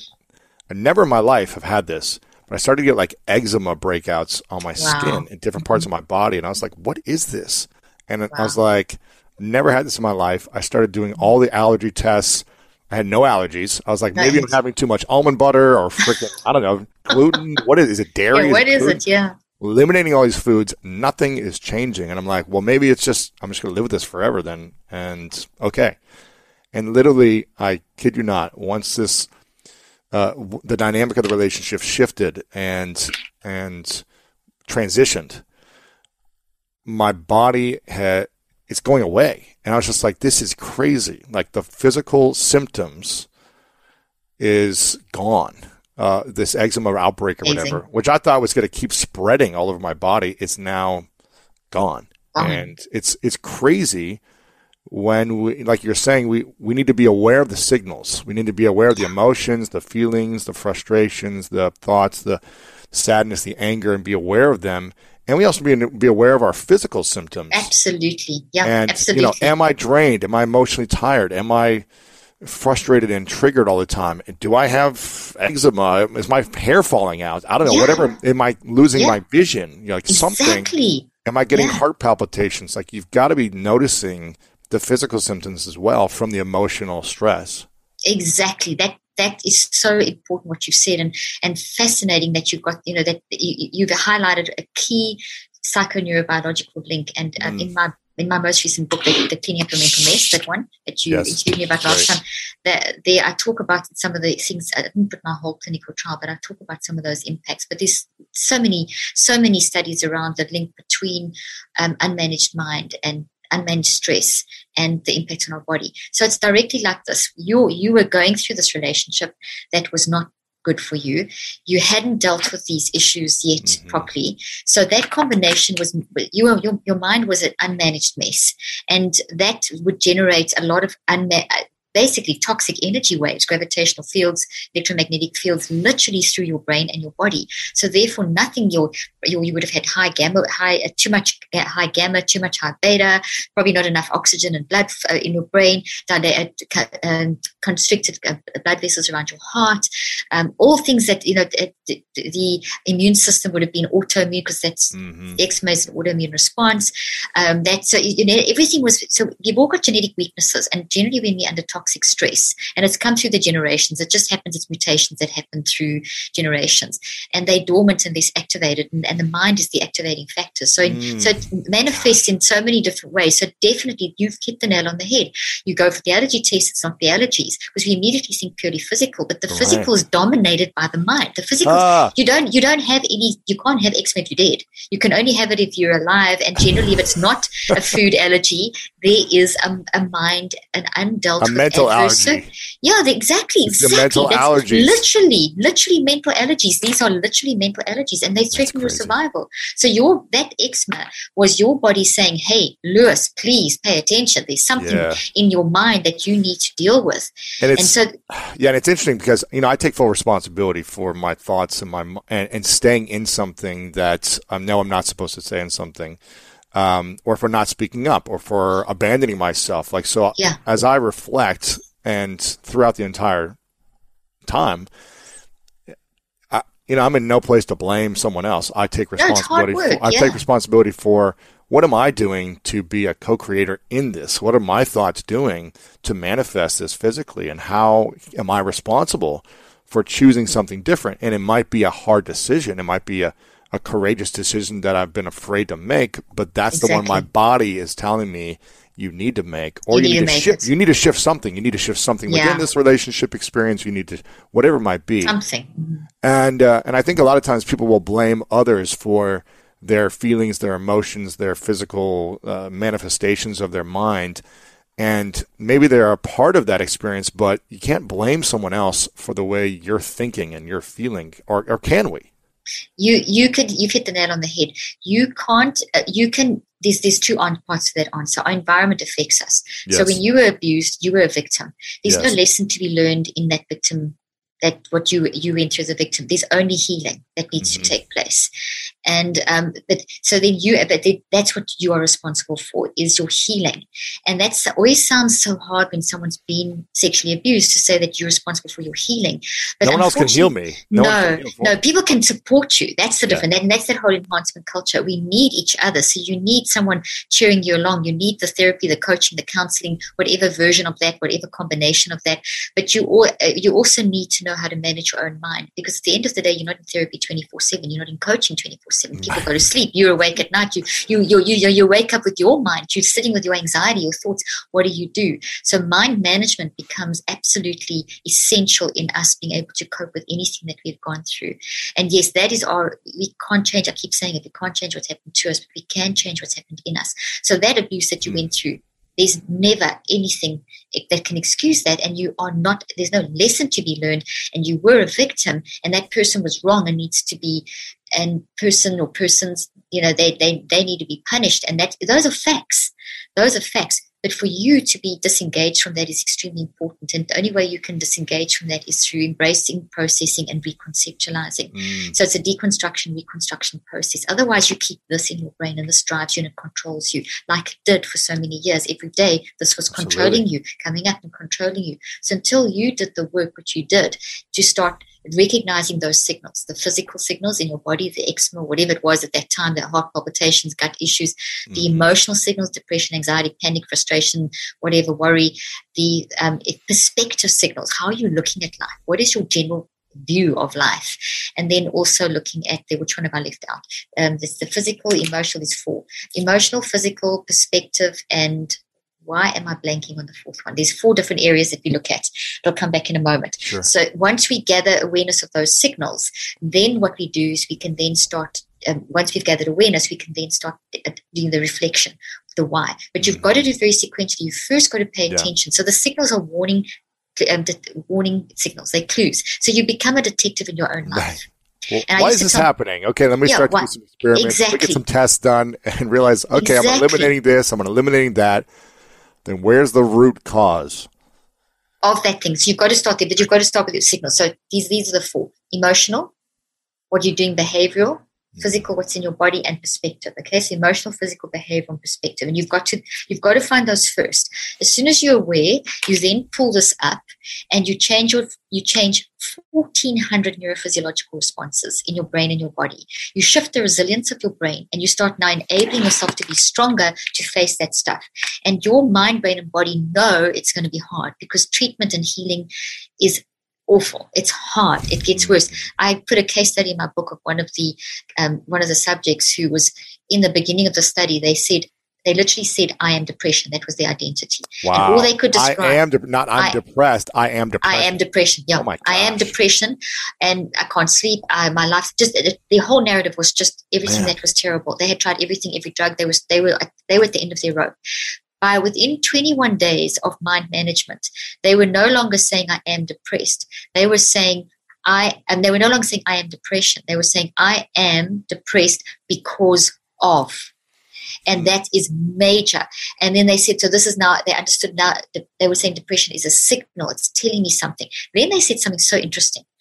They said, I'm even more depressed and even more anxious than I was when I started the trial and and I, and, and I said, yeah, that's a good thing, isn't it? And they said, yes, because the depression and anxiety is different. Because the depression and anxiety shows me I've done the work because now I know why I was depressed. They had suppressed for nearly 30 years what had happened was also sexual trauma oh and a lot of physical abuse. And they, it had been so bad that they pushed it down and completely obliterated it from their memories.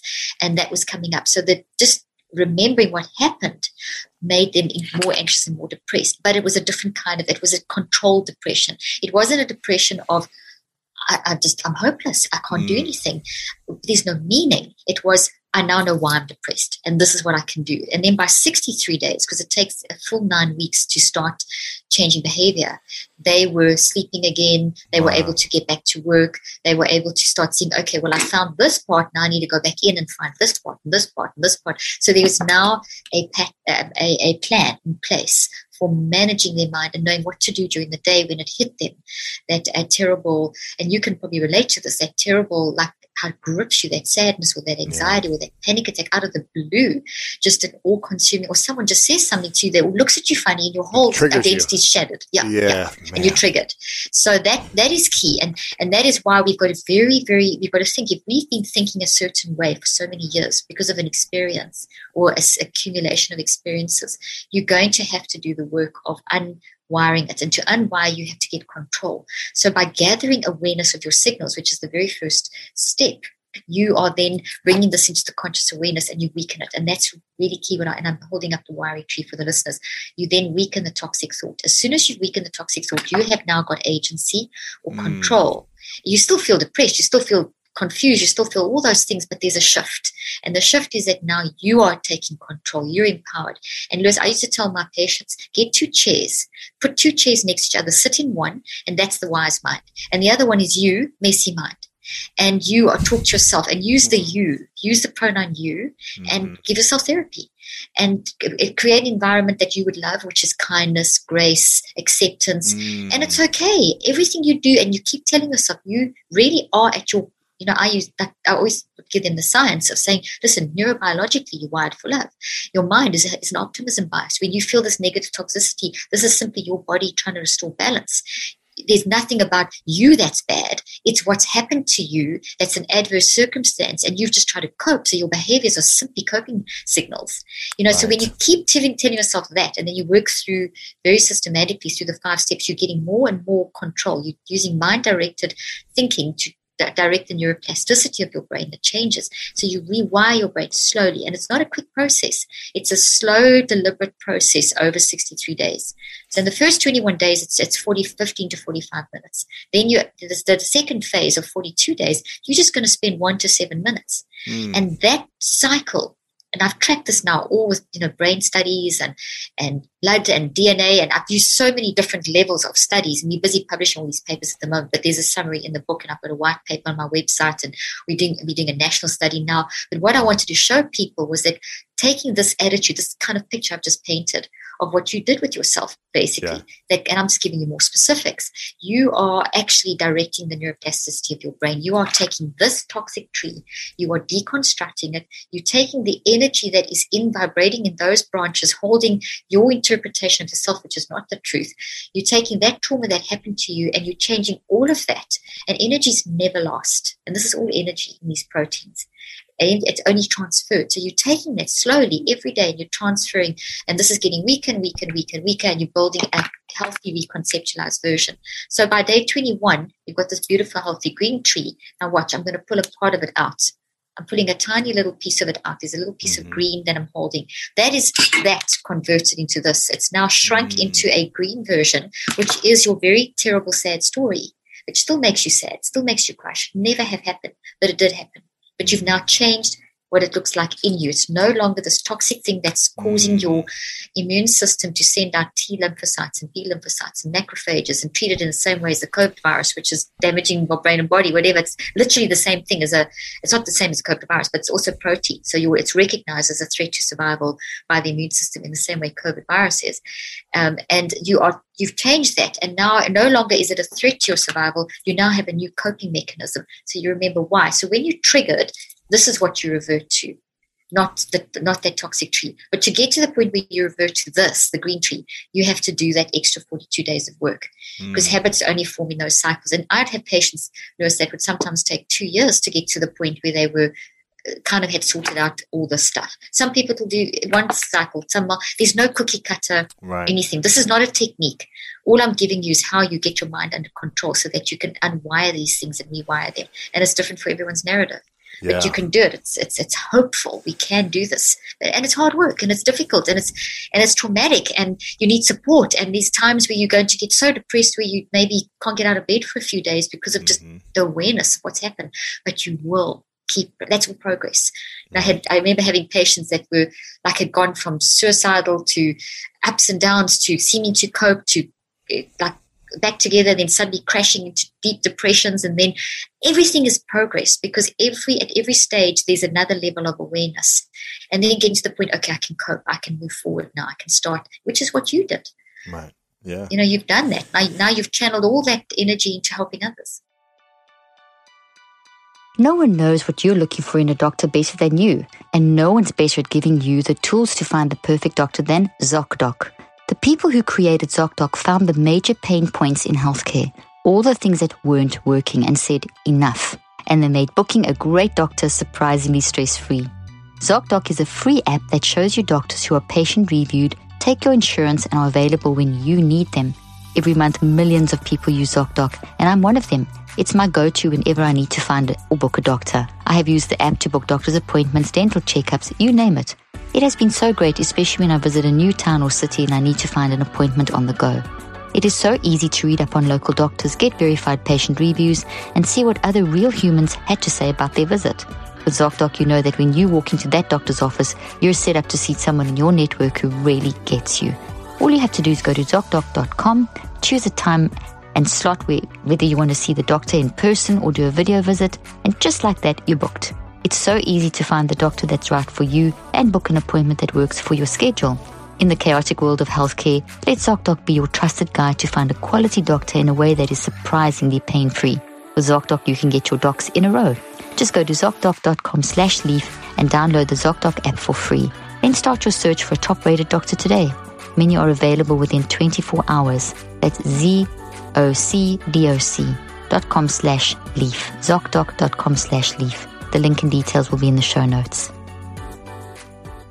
It's all a process, and uh, there's always going to be new lessons to learn. I'm assuming, and oh yeah, it's that it's that messy grow. It's that messy. It's that messy uh, repair grow. Messy repair grow. Messy. Right. Give ourselves permission. It's okay to be messy. It's okay to be depressed and anxious. It's yeah. not an illness. You're not a broken brain. Yeah. You are just those are all signals. Be be Poirot. Be be Sherlock Holmes. You know, mm-hmm. be your be your own thought detective there's so many things I want to make sure we go over still. Um, but I want I want to go into relationships in a future episode yeah, in a fantastic. future interview. So if if you want us to um, so leave a comment on the YouTube channel and just put hashtag relationship if you want us to do another uh, interview about the brain connection in intimate relationships and how that affects our mood Good and energy and all those things. I think it'd be fascinating. So leave a comment there if you guys are interested.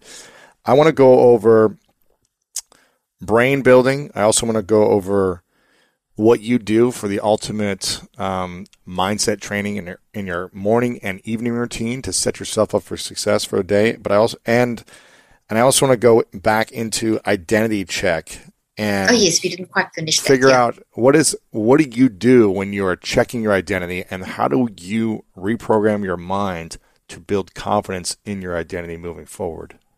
Okay, so where do you want to start? There's three things there. What What do you do when you're doing a uh, identity, identity, check? check. What are okay. you doing personally? What does that look okay. like? For me, okay. Start there.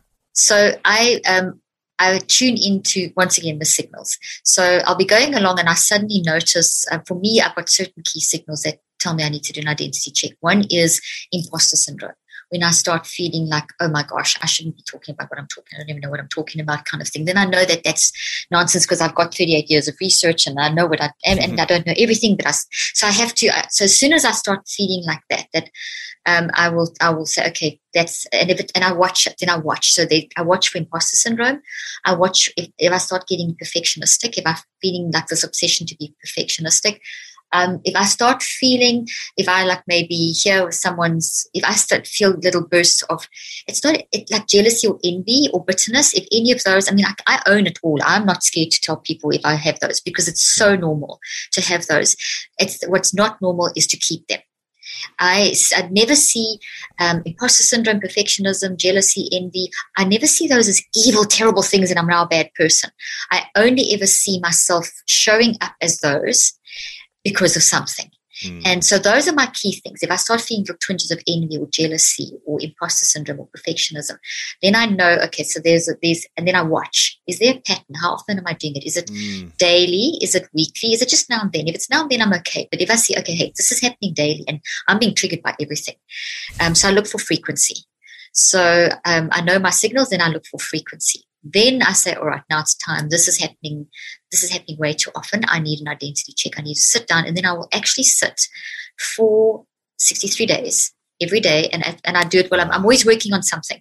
So if I see it's an identity check, I'll finish whatever I'm working on and then I'll start and I'll start. And I, I always do my, my neurocycle for, for anything when I'm getting ready in the morning. It's just the routine I've set up in my life. So it's, um, so then I'll, while I'm getting ready, it always takes me about half an hour or so. So it's great time. No one comes in the, in, in the bathroom that, that, that everyone knows that's leave mom alone. That's leave, leave me alone. That's when I have my space. So I have a routine. So then I'll start with let's say it's day one. I'll say, okay, those are I'm um, seeing I'm doing imposter syndrome. I'm, um, i see the whatever the four signals. Then I the, the, then I break it down. Okay, what are the emotional signals? Mm. What are my feelings? So I'm feeling a bit of envy, a bit of jealousy, a bit of um, frustration, whatever. Then I'll say, okay, behavior. What am I doing? I'm definitely not smiling as much. Uh, maybe so. I look at my behaviors. I seem to be a mm. bit hmm. short. I keep talking about um, this. It's coming into conversations. People are actually commenting, "Why do you keep talking about this?" Um, so I look at my behaviour, So emotion, emotional warning signals, and behavioral warning signals. Then I will look at my body. I'll look at. Oh, I'll sense my body. What's different? Wow, I'm getting more gut aches. I my gut. We have such a genetic weakness in our family with gut. very common. Um, I'll notice that foods that don't really make me bloat, suddenly I'm bloating more. I'm suddenly getting incredible cramps in my lower colon. I know mm. immediately there's a certain pain that I get in my colon that is related to emotions. Oh, man. Um, I also I get tremendous pain in my heart when I'm very toxically stressed. Like like it really feels like pain, pain. It's sore. I can feel the pain. Oh. So I notice those things. So I'm very aware. Then I'll look at my perspective, and my perspective is why am I doing this or something? So it's kind of in a negative, it's moving to a negative zone. So i i gather those, but I gather them loose like I'm gathering apples in a, in a, in, a, in an apple orchard. So I, I literally will do, yeah, I do. I literally, in my mind, I am two chairs. I am using the you language. I'm very kind to myself.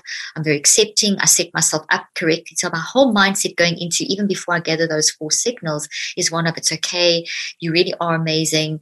There's no one can do what you can do. So a little bit of you know, motivational boosting, but I'm also kind to myself. It's really okay. It's really not, you're not the first person who've done this to feel envy or jealousy. This is not that you're a bad person. You, there's a reason. So I just remind myself of those things. There's a couple of little prompts that changes my neurophysiology. I know from the science that I've done that I've now got 1400 neurophysiological responses working for me. Just before I start the process, I'll do wow. the brain preparation. And I've in my app, I actually do this. I have, so I physically walk you through audio, video. What's the app called brain, again? Neurocycle called Neurocycle. Neurocycle. And it's on, and I've got it one for identity in there. So it's, it's the whole 63 day process. I literally give you therapy. And then we mm. have mini neurocycles. It's mini neurocycle guide. So, like wow. if you're feeling imposter syndrome, you can press that. I'll give you a neurocycle. Wow. Um, identity check. I do uh, anxiety, That's whatever. Cool. So yeah, it's really cool. We're growing it all the time, and I'm building in a neurocycle lab so people can actually get coaching and get coached wow, through cool. different issues, which is fun. So um, then I'll do so I'll do a bit of brain preparation. So I set myself up, the kindness, all that stuff, and then I'll do a bit of brain preparation. I love to do the 10 second pause. I, I write about that in my book, and that's just a very common breathing technique, but I do it with a bit of quite a lot of difference. I breathe in very deeply for seven counts, like I mean three counts, very deeply, like you know the yoga kind of breathing where you really mm-hmm. move your belly Wim Hof type, you know, yep. breathe, um, where your chest is, and then you breathe out for seven counts. But also that sort of yoga type breathing where you push. You've got to really whoosh it out. Um, the extended, uh, extended extend, uh, exhale pushes oxygen to the front of your brain and blood flow to the front of your brain. So I almost have to shake my head because I feel lightheaded. Mm. So that's how intensely I do it.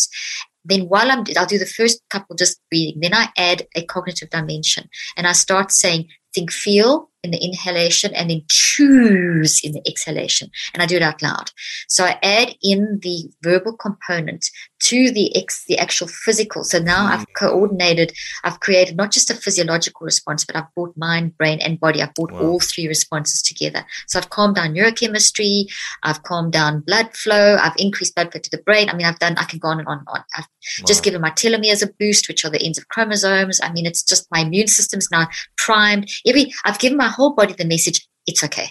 You mm. don't have to be now making stress work for me and not against me. So even my blood vessels around my heart would have dilated and that I would have got more blood flow to my brain. So immediately I'll feel less pain in my heart immediately because I've now calmed my whole body down because that pain that I feel in my heart is coming from the trauma that's in my mind, the identity trauma in my mm, mind. Wow. Anyway, so then then I go into the five steps. And then I'll go gather those things like I told you, the four different areas, yep. emotional, physical, behavioral perspective. Then I go very distinctly to step two. And, and the is like picking apples off a tree. So I don't go stand under the apple tree and just let all these things fall on my head. That's totally overwhelming. I stand back. So visualize yourself standing back and selecting.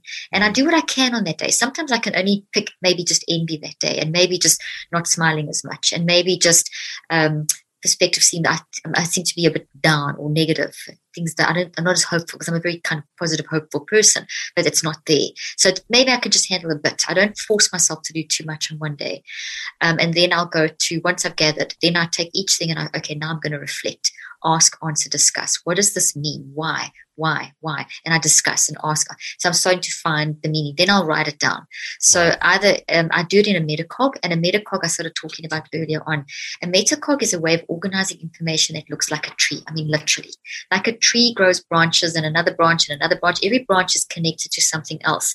You grow branches on a piece of paper, and on each branch, you write a word or a couple of words or a little phrase, but nothing's floating on the page. This is so important. And you start in the center and you just bolt. You can either go clockwise or anti clockwise, whatever you want to do. You can keep it all clockwise and turn your page, whatever you want. Lewis, I developed the system about 38 years ago, and I've constantly improved wow. it. I would do this with my patients. I would work with people, for example, with personality disorders, and using the metaCog technique, we would actually they would be able to see the different personalities and reintegrate them, and find the trauma source and that kind of stuff. Mm. to get your conscious mind working with your non-conscious, to find all the trillions of thoughts that are in your non-conscious mind where they're stored to get that depth because your conscious mind is only working when you're awake but your non-conscious mind's working 24-7 so it forces these five steps going into the metacog which is the third step force this integration and this connection between the conscious and the non-conscious so then i start writing down what i've gathered and what i've reflected on but in this metacog so it's a mess it's just like words all over the place and you literally vomit it on your page and you start seeing things that you can't believe that you i mean every time i do it i'm astounded at what i see then the fourth step is a recheck and i'll go and sit down and i'll look at take color and i'll look at what have i what am i saying here what does this mean and i try and get order i look for triggers and patterns and antidotes big thing is antidotes that's reconceptualizing you said that's a state of antidote or reconceptualized statement earlier on when you spoke about um, morning, the sadness that you felt, and you said mm-hmm. you gave yourself permission to feel the sadness, and, you, and your antidote, your reconceptualized version, was it's okay. I'm feeling sad because this is a transition in mm-hmm. my life, and it's okay to feel that. And then you moved on into the day. That's what you look for in step four. You look for what can you what is the antidote yes you're feeling this because of this and you start so as you go through those stages you start seeing the reasons why especially step three starts pulling that reason the root of why I have this identity thing. And you start seeing, wow, I thought I had dealt with that, but I haven't. This is still an issue. I still need that approval because of this, this, I still, why do I need that approval? Do I really? And then you start saying, actually, I don't because of this. So step five, then that builds into step five, which is then a little statement that I'll hang on to for the day. And that's where your gratitude statement or your positive mm-hmm. affirmation or your whatever summary of what you've achieved that day. It could be as simple as, okay, my identity's been knocked. I'm feeling this envy. It's okay to feel that. And maybe that's your statement. It's okay to feel this. I'm finding the reason why. And that may be all that you do. So in the app, I would type in, it allows you to um, type in your active reach reminder.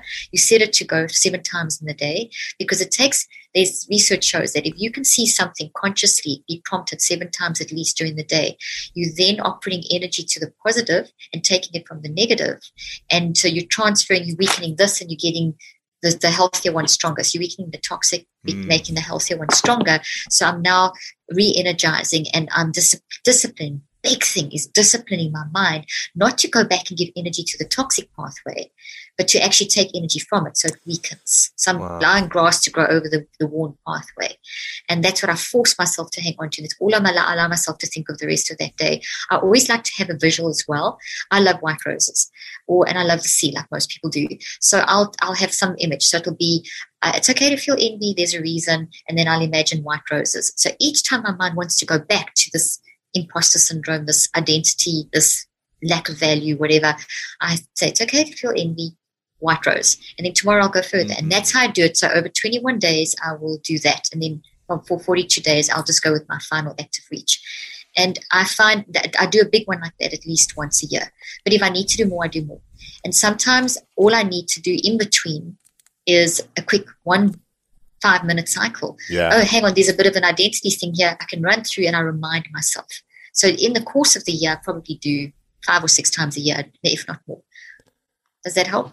It's, it's massive, and I think identity check is something I feel like all of us should be doing, and constantly adjusting and improving on. Because what I'm hearing you say is our our belief around our identity is what shapes a lot of our our Absolutely. mindset. Oh, absolutely. And then what you're going to say and what you do. So what you'll do is if once your identity is sorted out, once I do that kind of identity check, the big one and then the little ones in between, I'll immediately shift in my day to looking at something differently. So now I see mm. something that I think I sh- changes. Yeah, absolutely. Yeah. So something that I think I should have achieved in my business and I'm not achieving it and I compared myself to someone else, I suddenly look at that and say, no, I'm not, in, I don't need to compare. I'm now enhancing. So I shift from comparison and competition, which is totally toxic. It's mm. not at all human nature, and back to enhancement, which is, oh gosh, that is amazing what that person is doing. Wow, I, I love that for them, and I mean it. And I'm so excited. Now, uh, that in I enhance them? How does that enhance you? What can I learn, or what what works for my life? What do I have? What do, do I need that exact thing? I can't have that exact thing because that's that person's thing. That's what they've got. That works for their life. That's their. I can't use my measure of, of success against their measure of it. So I tell we know all of that, but you're not going to believe those words. We're very good at saying words that we don't believe. An identity mm. check takes the words that you're saying that, say that, you believe. We're, we're really very good. good. We're very good at saying the kind of statements I've just said that we don't actually believe. And we try and convince ourselves. That's mm. the band aid approach. That's mm. the positive affirmation approach. So I, I, I, know when I'm saying those statements and I don't believe them, I know I need an identity check. If wow. I can say those statements and I'm genuinely throughout my entire mind, brain, body, if I'm entirely, totally happy for that person's success and I'm not thinking, wow, I want it. If I me, start thinking, give me, give me, an example of, of, like feeling jealous or envious about someone else, and saying I'm happy for them, but not feeling it and believing it? So let me think of something. So it's like it's a whole body check. So I, there's been times where I've said, "Oh, I'm so happy that that person got a New York Times bestseller," yeah. and then I say, "Hey," but I can feel my body's not. There's this. I'm out of alignment here. Then I have to go and do a little identity check, and I do it in a quick neurocycle in Then I'll say it again. Okay, I really am genuinely happy that they got a New York Times bestseller, or they got on the whatever uh, Publishers Weekly, or whatever case may be, um, and and then I check my, my whole mind and body, and I can feel actually yes, I do. It's it's true. There's a whole mm-hmm. like an alignment that I feel different, and my body feels different. There's like I'm relaxed, and and I'm I'm excited because I now feel that they they I can see that their success is their success, and that enhances me. Whatever someone else succeeds in is only to my benefit. Why is that? Because that generates they're operating in something that they can do that no one else can do. So if I celebrate that, that's going to they're generating a whole bunch of success energy and love energy that's going to hit me and build me up. So I'm, and, and then I in return am building them up. So this is Einstein's work.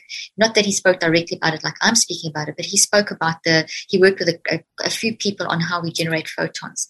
And there's been tremendous advances in that work, and especially in the field of quantum physics. So if you're genuinely happy for someone else, you're going to generate photons. This, we always, generate when you're alive, you're generating energy. You and I are generating energy now, even though we're separated techno- technologically we impact each other we we got a relationship going through our connection etc mm-hmm. so we, we entangled so we're impacting each other so and it's positive because we're discussing positive things but if you have a toxic relationship with someone the photons that have been generated are toxic. So toxic mm-hmm. energy waves, the electromagnetic light waves are toxic. They're different, and they can see that with experience, with research now.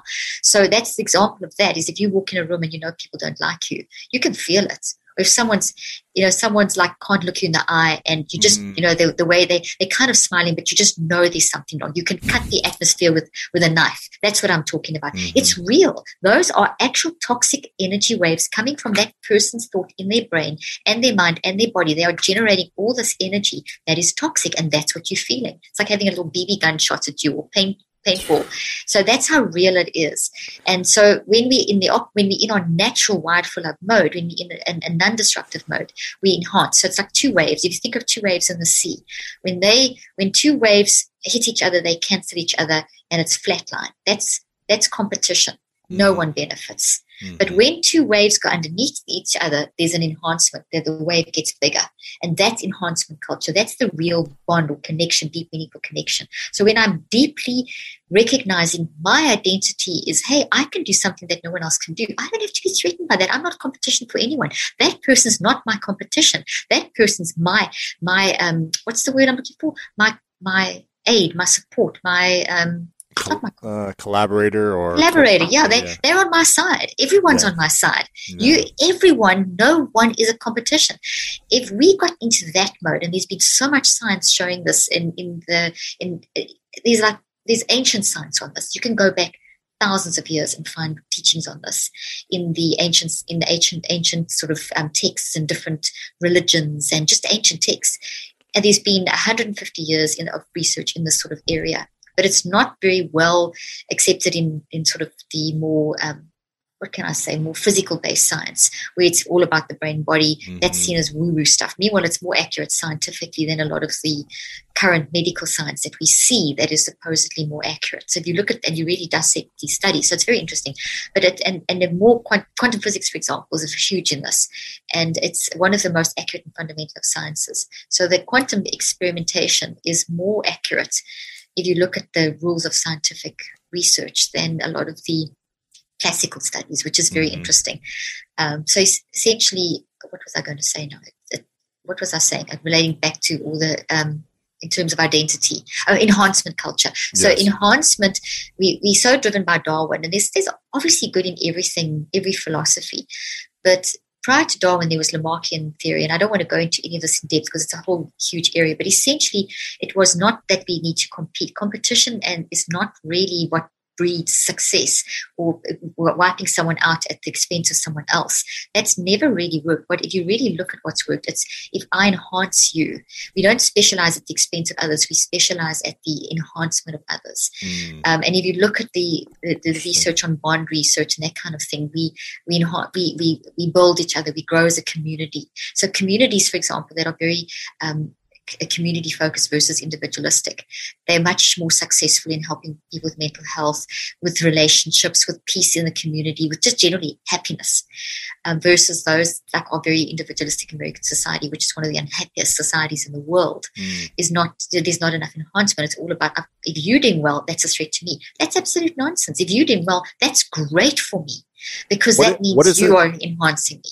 So what does it do when we when we can see someone else and celebrate their success authentically, what does that do for our our mind brain. versus our brain versus envy and jealousy and resentment and frustration that okay. they're winning or succeeding and you're not at that level or something? Okay, so the easiest way to see what it does in the mind is think of like when you look at um, QuickTime. QuickTime has all the little little bars going or, or podcasts. That's what the memory looks like in your mind. So in your mind area, it's these waves.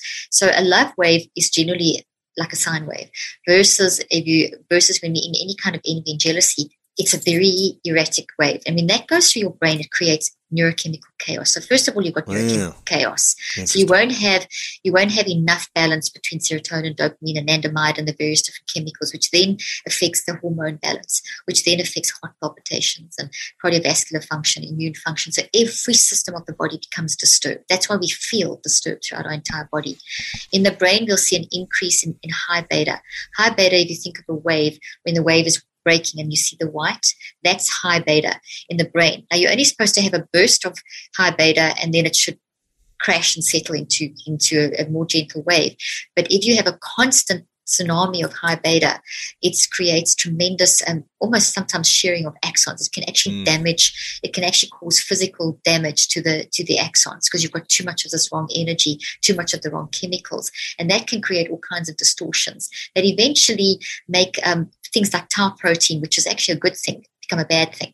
And we hear that in Alzheimer's. And so eventually, if we have years and years and years of jealousy, envy, unmanaged mind, we're damaging our brain. And cumulatively mm. over the years, we change the neurons, the neuronal structure, the levels of good and bad protein, amyloid beta, which is a very important good protein, but in the wrong quantities, it can create memory loss and all that kind of stuff. So eventually, over time, we change the structural integrity of the brain and so it causes brain damage. And envy and jealousy do that in a big, big way. Really? Competition, wow. that stress that it causes, it creates toxic stress, very bad for your heart because it causes constriction of blood vessels. Mm. Um, then that's less blood flow to the brain, and if you don't have enough blood flow to the brain, you become more impulsive. You don't you lose your intelligence, you lose your cognitive flexibility. You know, you'll have instead of having um, lots of waves of high beta gamma flowing from the back to the front of the brain in a balanced way, you're going to have a tsunami of gamma in unbalanced ways. That's mm. not good. You're going to have an increase in delta too much during your conscious. You know, so there's a lot of different patterns that start emerging, and we're learning more and more about this um, in, as as we as science is advancing. So there's a definite impact, but you can change that. You can reverse that. That's the hope of neuroplasticity, of mind-directed neuroplasticity, because neuroplasticity can't happen on its own. It happens run by mind. So you direct it. Mm. So you mm. can change that. So and yeah, so it's changeable, but it really creates a mess, and that isn't going to lead you. It's going to lead you to make decisions that maybe will get you to the top in a certain way, but the price price you pay in relationships, health, happiness, peace. So many people that have got to the top in a competitive way are not happy people. Eh, and, people on their deathbed, you ask them what they'll, they'll say, I wish I'd worked on my relationships and love. Be designed for enhancement. You can mm. still get to the top. Then also you've got to define what is getting to the top. Right. Yeah. You know, there's a whole different redefinition needed of that too. You know, at this at the moment, it's how many likes you have on Instagram, how many New York Times bestsellers you have, how many. Thus, you know, we've got very very toxic versions of what success is, mm-hmm. and that needs to be changed as well. Absolutely, they're very Absolutely. competitive based. I'm, this is fascinating. I'm curious about. I'm just thinking about a majority of my life where I was competition focused, and like you, we grew up in that. I think I actually like competition, but more of like toxic competition, maybe where it's yes, where it's like I need to be the best, I need to be number one, I need to win at all costs. Otherwise, I don't feel loved and supported and you know desirable or whatever it is. I'm all for like you know competition and, and bringing the best out of each other. Yeah, that's that's enhancement. You know I mean? That's yeah, not even yeah. competition. That is okay. Let's enhance each other. Can let's see who can do the best, whatever. Create yeah, the exactly. best and then it's like everything's to be celebrated. But yeah. as you are building, so if you shift your mindset and say, okay, we've got a competition here for someone who's going to build the best um, new version of quantum computers because they're busy trying to do that at the moment. So, if instead of it being a competition, let's talk about an enhancement. So, mm-hmm. everyone is throwing everything at it. Let's actually take the vaccine, COVID, the, the COVID. If we had more enhancement mm. versus competition, we would have had a vaccine earlier and distributed to the poor countries quicker. Right. But it's the it's the competition and the desire for finance that right. has taken precedent over humanity. And that's an example where you know a lot of the scientists didn't want that. A lot of the scientists wanted to comp- share each of it. so it's not it's what's it's, working with everyone share, exactly yeah. so you've got something to bring to the table and so do i you you complete a piece of the puzzle so do i so if we put our heads together instead of competing against each other that's going to lead to success, global humanitarian type success, as Absolutely. opposed because it takes one man to make a difference. You know, so it's just it's how we look at it. It's just like our perspective needs to shift. Yeah. We're getting uh, deep here. I love talking to you. We, do all, we, we get into all these really it's, excellent things. It's called, it's called, the School of Greatness, Caroline. You know, I love it. School of Average. Um, That's fantastic. Not that we're competing or needing to be the no, best. No, we enhance each other. greatness, greatness means a beautiful thing. yeah, it means Absolutely. we are growing. What is it that you bring to the table that I don't? I must tell you a quick story, if I may, just about that statement. Years ago, when I worked in South Africa, one of the things I did was I trained teachers. I used to work in the apartheid era and the transition. I don't know if I told you this before, but I spent three days a week in apartheid South Africa, working in pre-apartheid, uh, in apartheid transition and post when Mandela came to power, and I saw firsthand the impact of terribly evil social structures wow. on humanity. And that's why I chose to do that at the same time as doing my research and working in um, private practice with people that had a lot of money and could afford to see a therapist.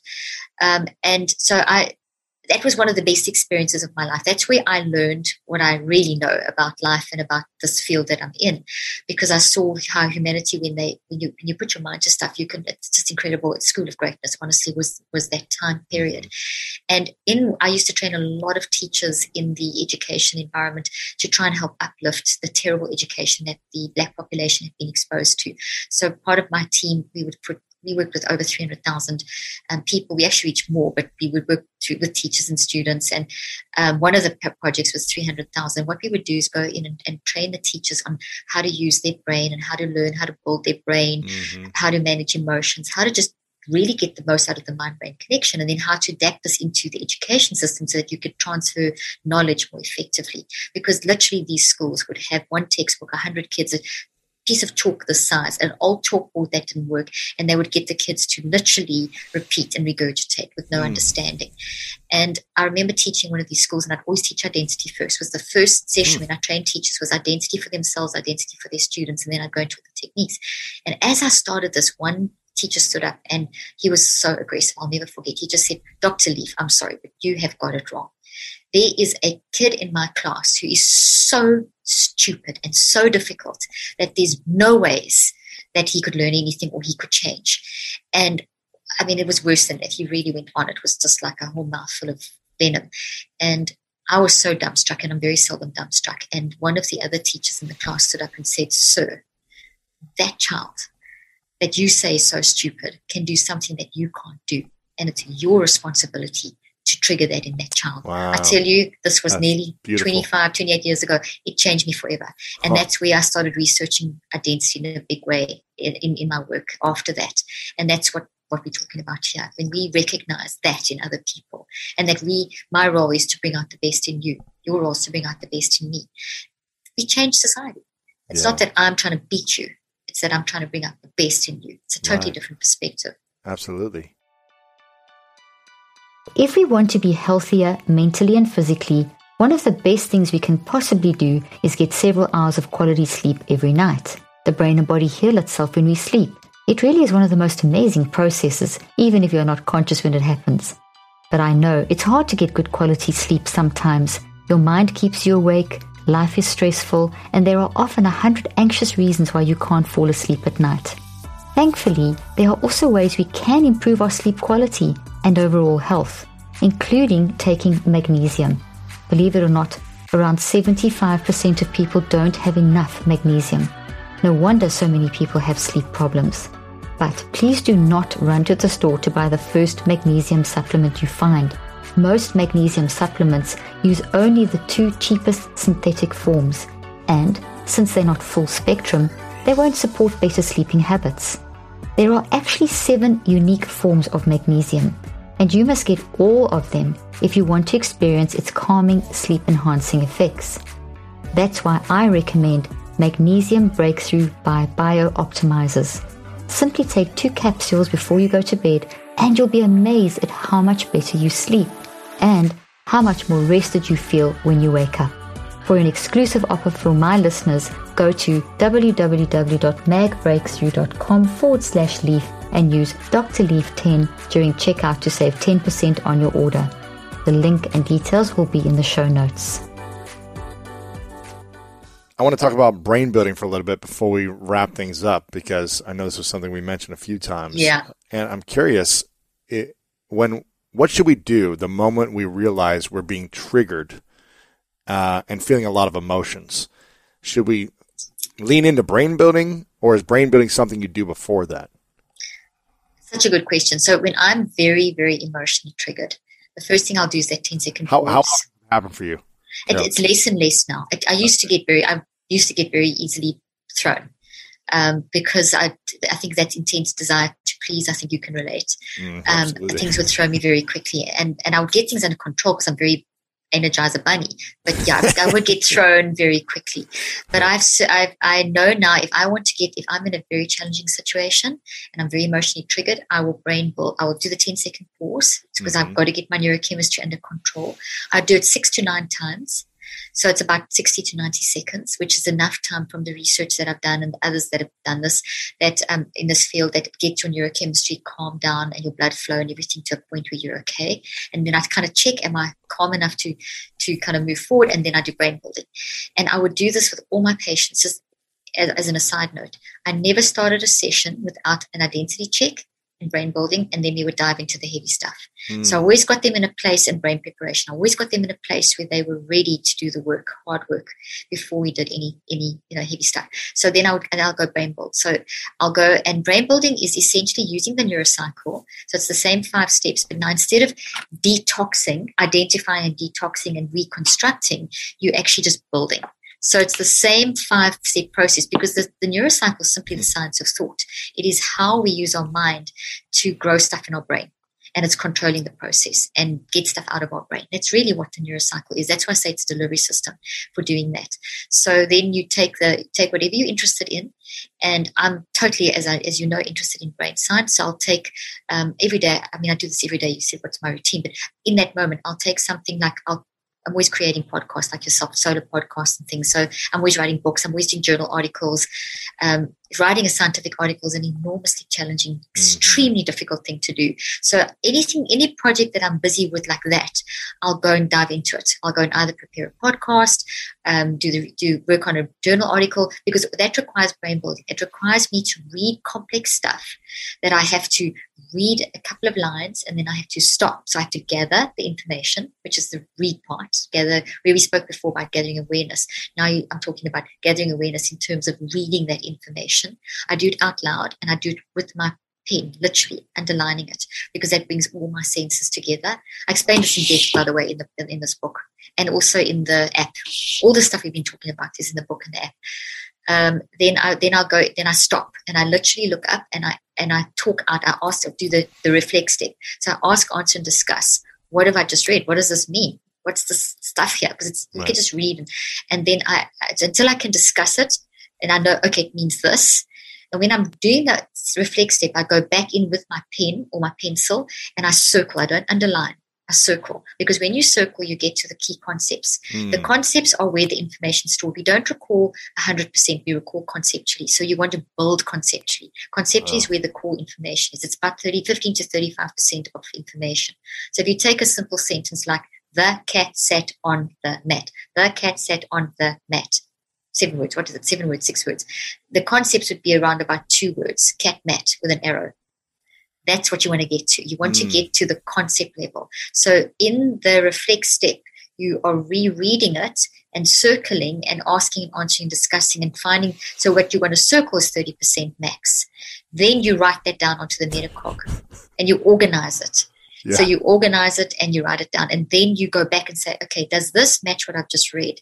And then you say yes and you discuss it. Then you go to the next sentence. And that process it totally puts your brain into one of the most highly resilient states that you can get. It calms down your brain, the neurochemistry, the blood flow balances the two sides of the brain, increases your gamma activity, which in, in the right way, which is what you want because it pulls stuff from the non-conscious to the conscious. And it also gets you into a state where you are like a sponge to learn. And when you get into that state, your brain goes into a tremendous state of brain health. It's like your brain loves this. It's like mm. literally your brain is in love with brain building. I should say that in the book. And it, so you now feel sense of peace and excitement and mm. wisdom. And as I'm brain building, suddenly I'll put my, uh, often happens as I'm doing the brain building, the metacog, the Novichik, as I'm doing that, suddenly I'll get to a point where, ah, that's the solution. And I feel it's a sense of peace and I can go and handle that situation. So I've trained myself to do that. I don't, as far as possible, try and solve a crisis unless you have to solve it on the spot. But I try to always stand back and say, okay, I need a bit of time. I'm going to go and calm down. I'm going to go and do mm-hmm. even this kind of thing that we're doing now is yeah. to, is brain building. Brain building, yeah. learning, because educating. learning. It's yeah. learning, and it's very dist- and it's if and if you look in my in my book on chapter, chapter 14, I actually have my daily routine. I don't know if you want to talk about that now in another thing, but brain building is one of the first things I do in the morning. So, and I do it yeah. through the day. What is, um, what's the best thing to do for yourself at night to, to clean out the mental mess?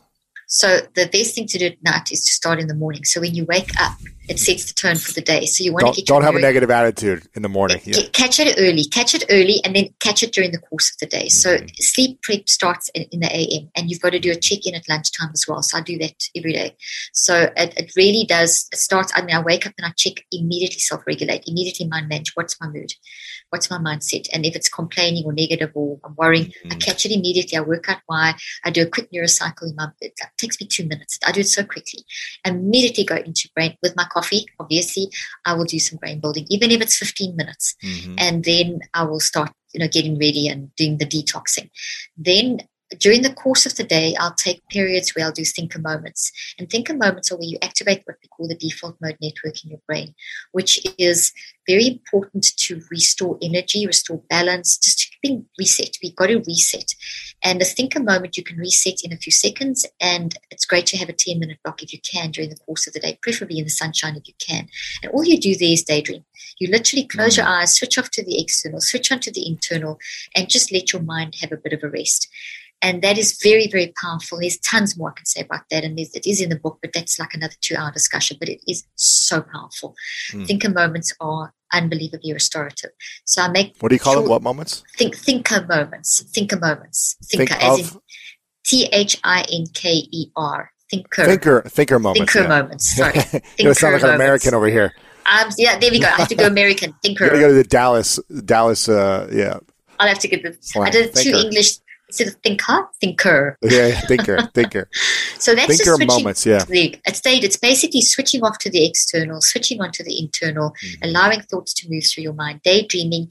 You find out then what's going on. What are you actually thinking about? What's dominant? Mm-hmm. What are the patterns? Phenomenally powerful. And that's another whole long discussion. But I make sure that I do those frequently and I try and take a 10 minute break in the middle of the day where I do that.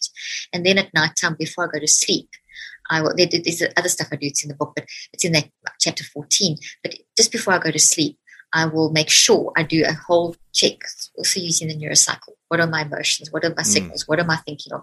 What am I reflecting on? And get order. And then, okay, this is what worrying me. This is worrying me. This is worrying me. I'm feeling this. I'm feeling that. So I do the neurocycle and I get to the active reach where, okay, I can't fix this now, but this is what I can do. Type it in my phone. I'll do this tomorrow. I'll do this. This is a solution here, that there. So I get my little solutions. It takes me five minutes and I calm down and I'll watch a movie like Friends or something. That's been my obsession lately is watching mm Friends before bed or something fun, relaxing, and you know, then fall asleep. And that and then as, as, I said earlier on, I'm busy now with uh, starting setting up a, a research study um, on dreams and how you can actually, there's a lot of research showing how you can actually prepare yourself for dreaming mm. because dreaming is restorative and we're learning more and more about dreaming and so i want to start doing that because you can actually especially people that battle with night terrors and and, and um, night paral- um, terror and uh, nightmare paralysis and nightmares and because it's all just your mind processing because your mind's processing during the day so it's to try and help people find more information yeah. there and whatever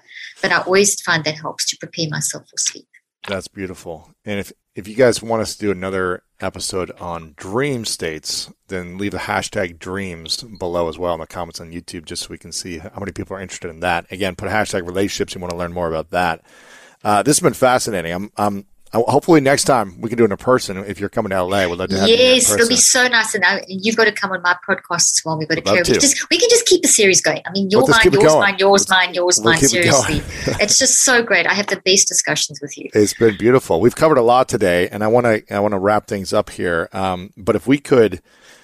Uh, if if someone could pull one thing from this, we, t- we covered a lot, but if we could do one thing where they can implement moving forward, just one thing, or one thing they could think about differently to help improve the quality of life, what would that one thing be based on what we talked about? I would say to understand the concept that your mind is not your brain and your mind changes your brain. And that based on that, that I've been saying throughout this interview, you can't change what's happened to you, but you can change what's happening in you. Mm-hmm. You have that power. And I think just that awareness, if people can start developing that awareness, they get autonomy and empowerment. They, they're on the pathway to empowerment. That's beautiful you've got an incredible book. It's been uh, spreading all over the world in a, in a beautiful way. It's called Cleaning Up Your Mental Mess Five Simple, Scientifically Proven Steps to Reduce Anxiety, Stress, and Toxic Thinking. Uh, that people can dive into. It's extremely practical, but it's got all of the neuroscience and the research backing everything on how you can apply these simple steps into your life under these stressful, you know, overwhelming moments that we all have faced and uh, hopefully give you a lot more clarity and peace. So make sure you guys get a few copies of the book. It's powerful. I really like it, cleaning up your mental mess. Also, I'm excited to check out your app, uh, Neurocycle. I haven't downloaded it yet, so I'm going to download it right after this. Make sure you guys download the app that's in the App Store, I'm assuming. And yeah, iTunes, Google Play. Yeah, it's all over the so place. And get it keeps Neurocycle. getting updated. So, yeah. And you're the you're the voice, huh? You're the one who's. I'm the voice. It's my creation. It's my baby. I do all of it. So it's no no one else. It's amazing. I, mean, I have a team of engineers, obviously, but I do all the talking. Do the content, the, yeah. The content, so, so, yeah. so, we can download Neurocycle, uh, the app, and also your podcast, which is it's clean up the mental mess. Yeah, same same name as the book. Absolutely, yeah. yeah. Lots of more great stuff there. Uh, we also had another interview that has blown up over on YouTube and on audio. So if you guys want to listen to that or watch that, we'll link it up as well. And I asked you your three truths and your definition of greatness the last time. So if you guys want to hear what those are, make sure you go check out the previous episode as well. And um, I want to acknowledge again Dr. Caroline Leaf for for showing up so brilliantly. You've got decades, almost four decades of wisdom and research and case studies and experience in this field. And it's so powerful the way you explain it, the way you articulate it, the way you simplify challenging concepts that seem so overwhelming with examples, with models, with you know props. You're just making it easier for for people like myself to understand how to manage our mind and master our mind. So I appreciate and acknowledge you for the gift you are in this world, and I'm excited to do more of this with you and help more people together. Um, Thank you so much. It's very yeah, kind of you. Thank you. Of, of course. Uh, my final question for you is what's the thing that you hope to improve more in, in your life the rest of this year? I have to get a mastery of it, being able to help people see the importance of mind and mm. understand mind. So diving into more research studies, finding easier ways to explain this, because I just know if we can get people understand the, how their mind works and how to manage it, we're going to have a better world. We're going to start being able to get these social constructs and things that are damaging the world, like racism and just the competi- competitiveness and the hatred and the wrong narratives around mental health that are damaging so many people. I just want people to be able to shift. So that's really, I'm so driven to get that message through. So thank you for there being able to do, helping me to do that. So, and I, by the way, think you're amazing. I mean, what you've gone through and how you've turned that around and how you express yourself, you, you're phenomenal. You really thank are. you. Thank you. Always learning, always growing. I appreciate it. I see that. Well, Dr. Caroline Leaf, thank you so much for being here. I was always excited to have you back on. Thank you. Thank you so much. Thank you. I hope you found today's podcast interesting and helpful. If you want more tips and help with managing anxiety, depression, and mental health, be sure to visit my website at drleaf.com and to sign up for my weekly newsletter where I also include a schedule of my speaking events and so much more. And follow me on social media. I'm on Twitter, Facebook, and Instagram. Just look for Dr. Caroline Leaf. Also, I love seeing all your posts on social media about this podcast. I love seeing what resonates with you and what you've learned. So be sure to continue posting and tagging me and letting me know what you think and how these tips worked out for you. And don't forget, leave a review and keep spreading the word about this podcast. Thank you for joining me today. I really hope you learned something new and helpful. Till then, I'm Dr. Caroline Leaf.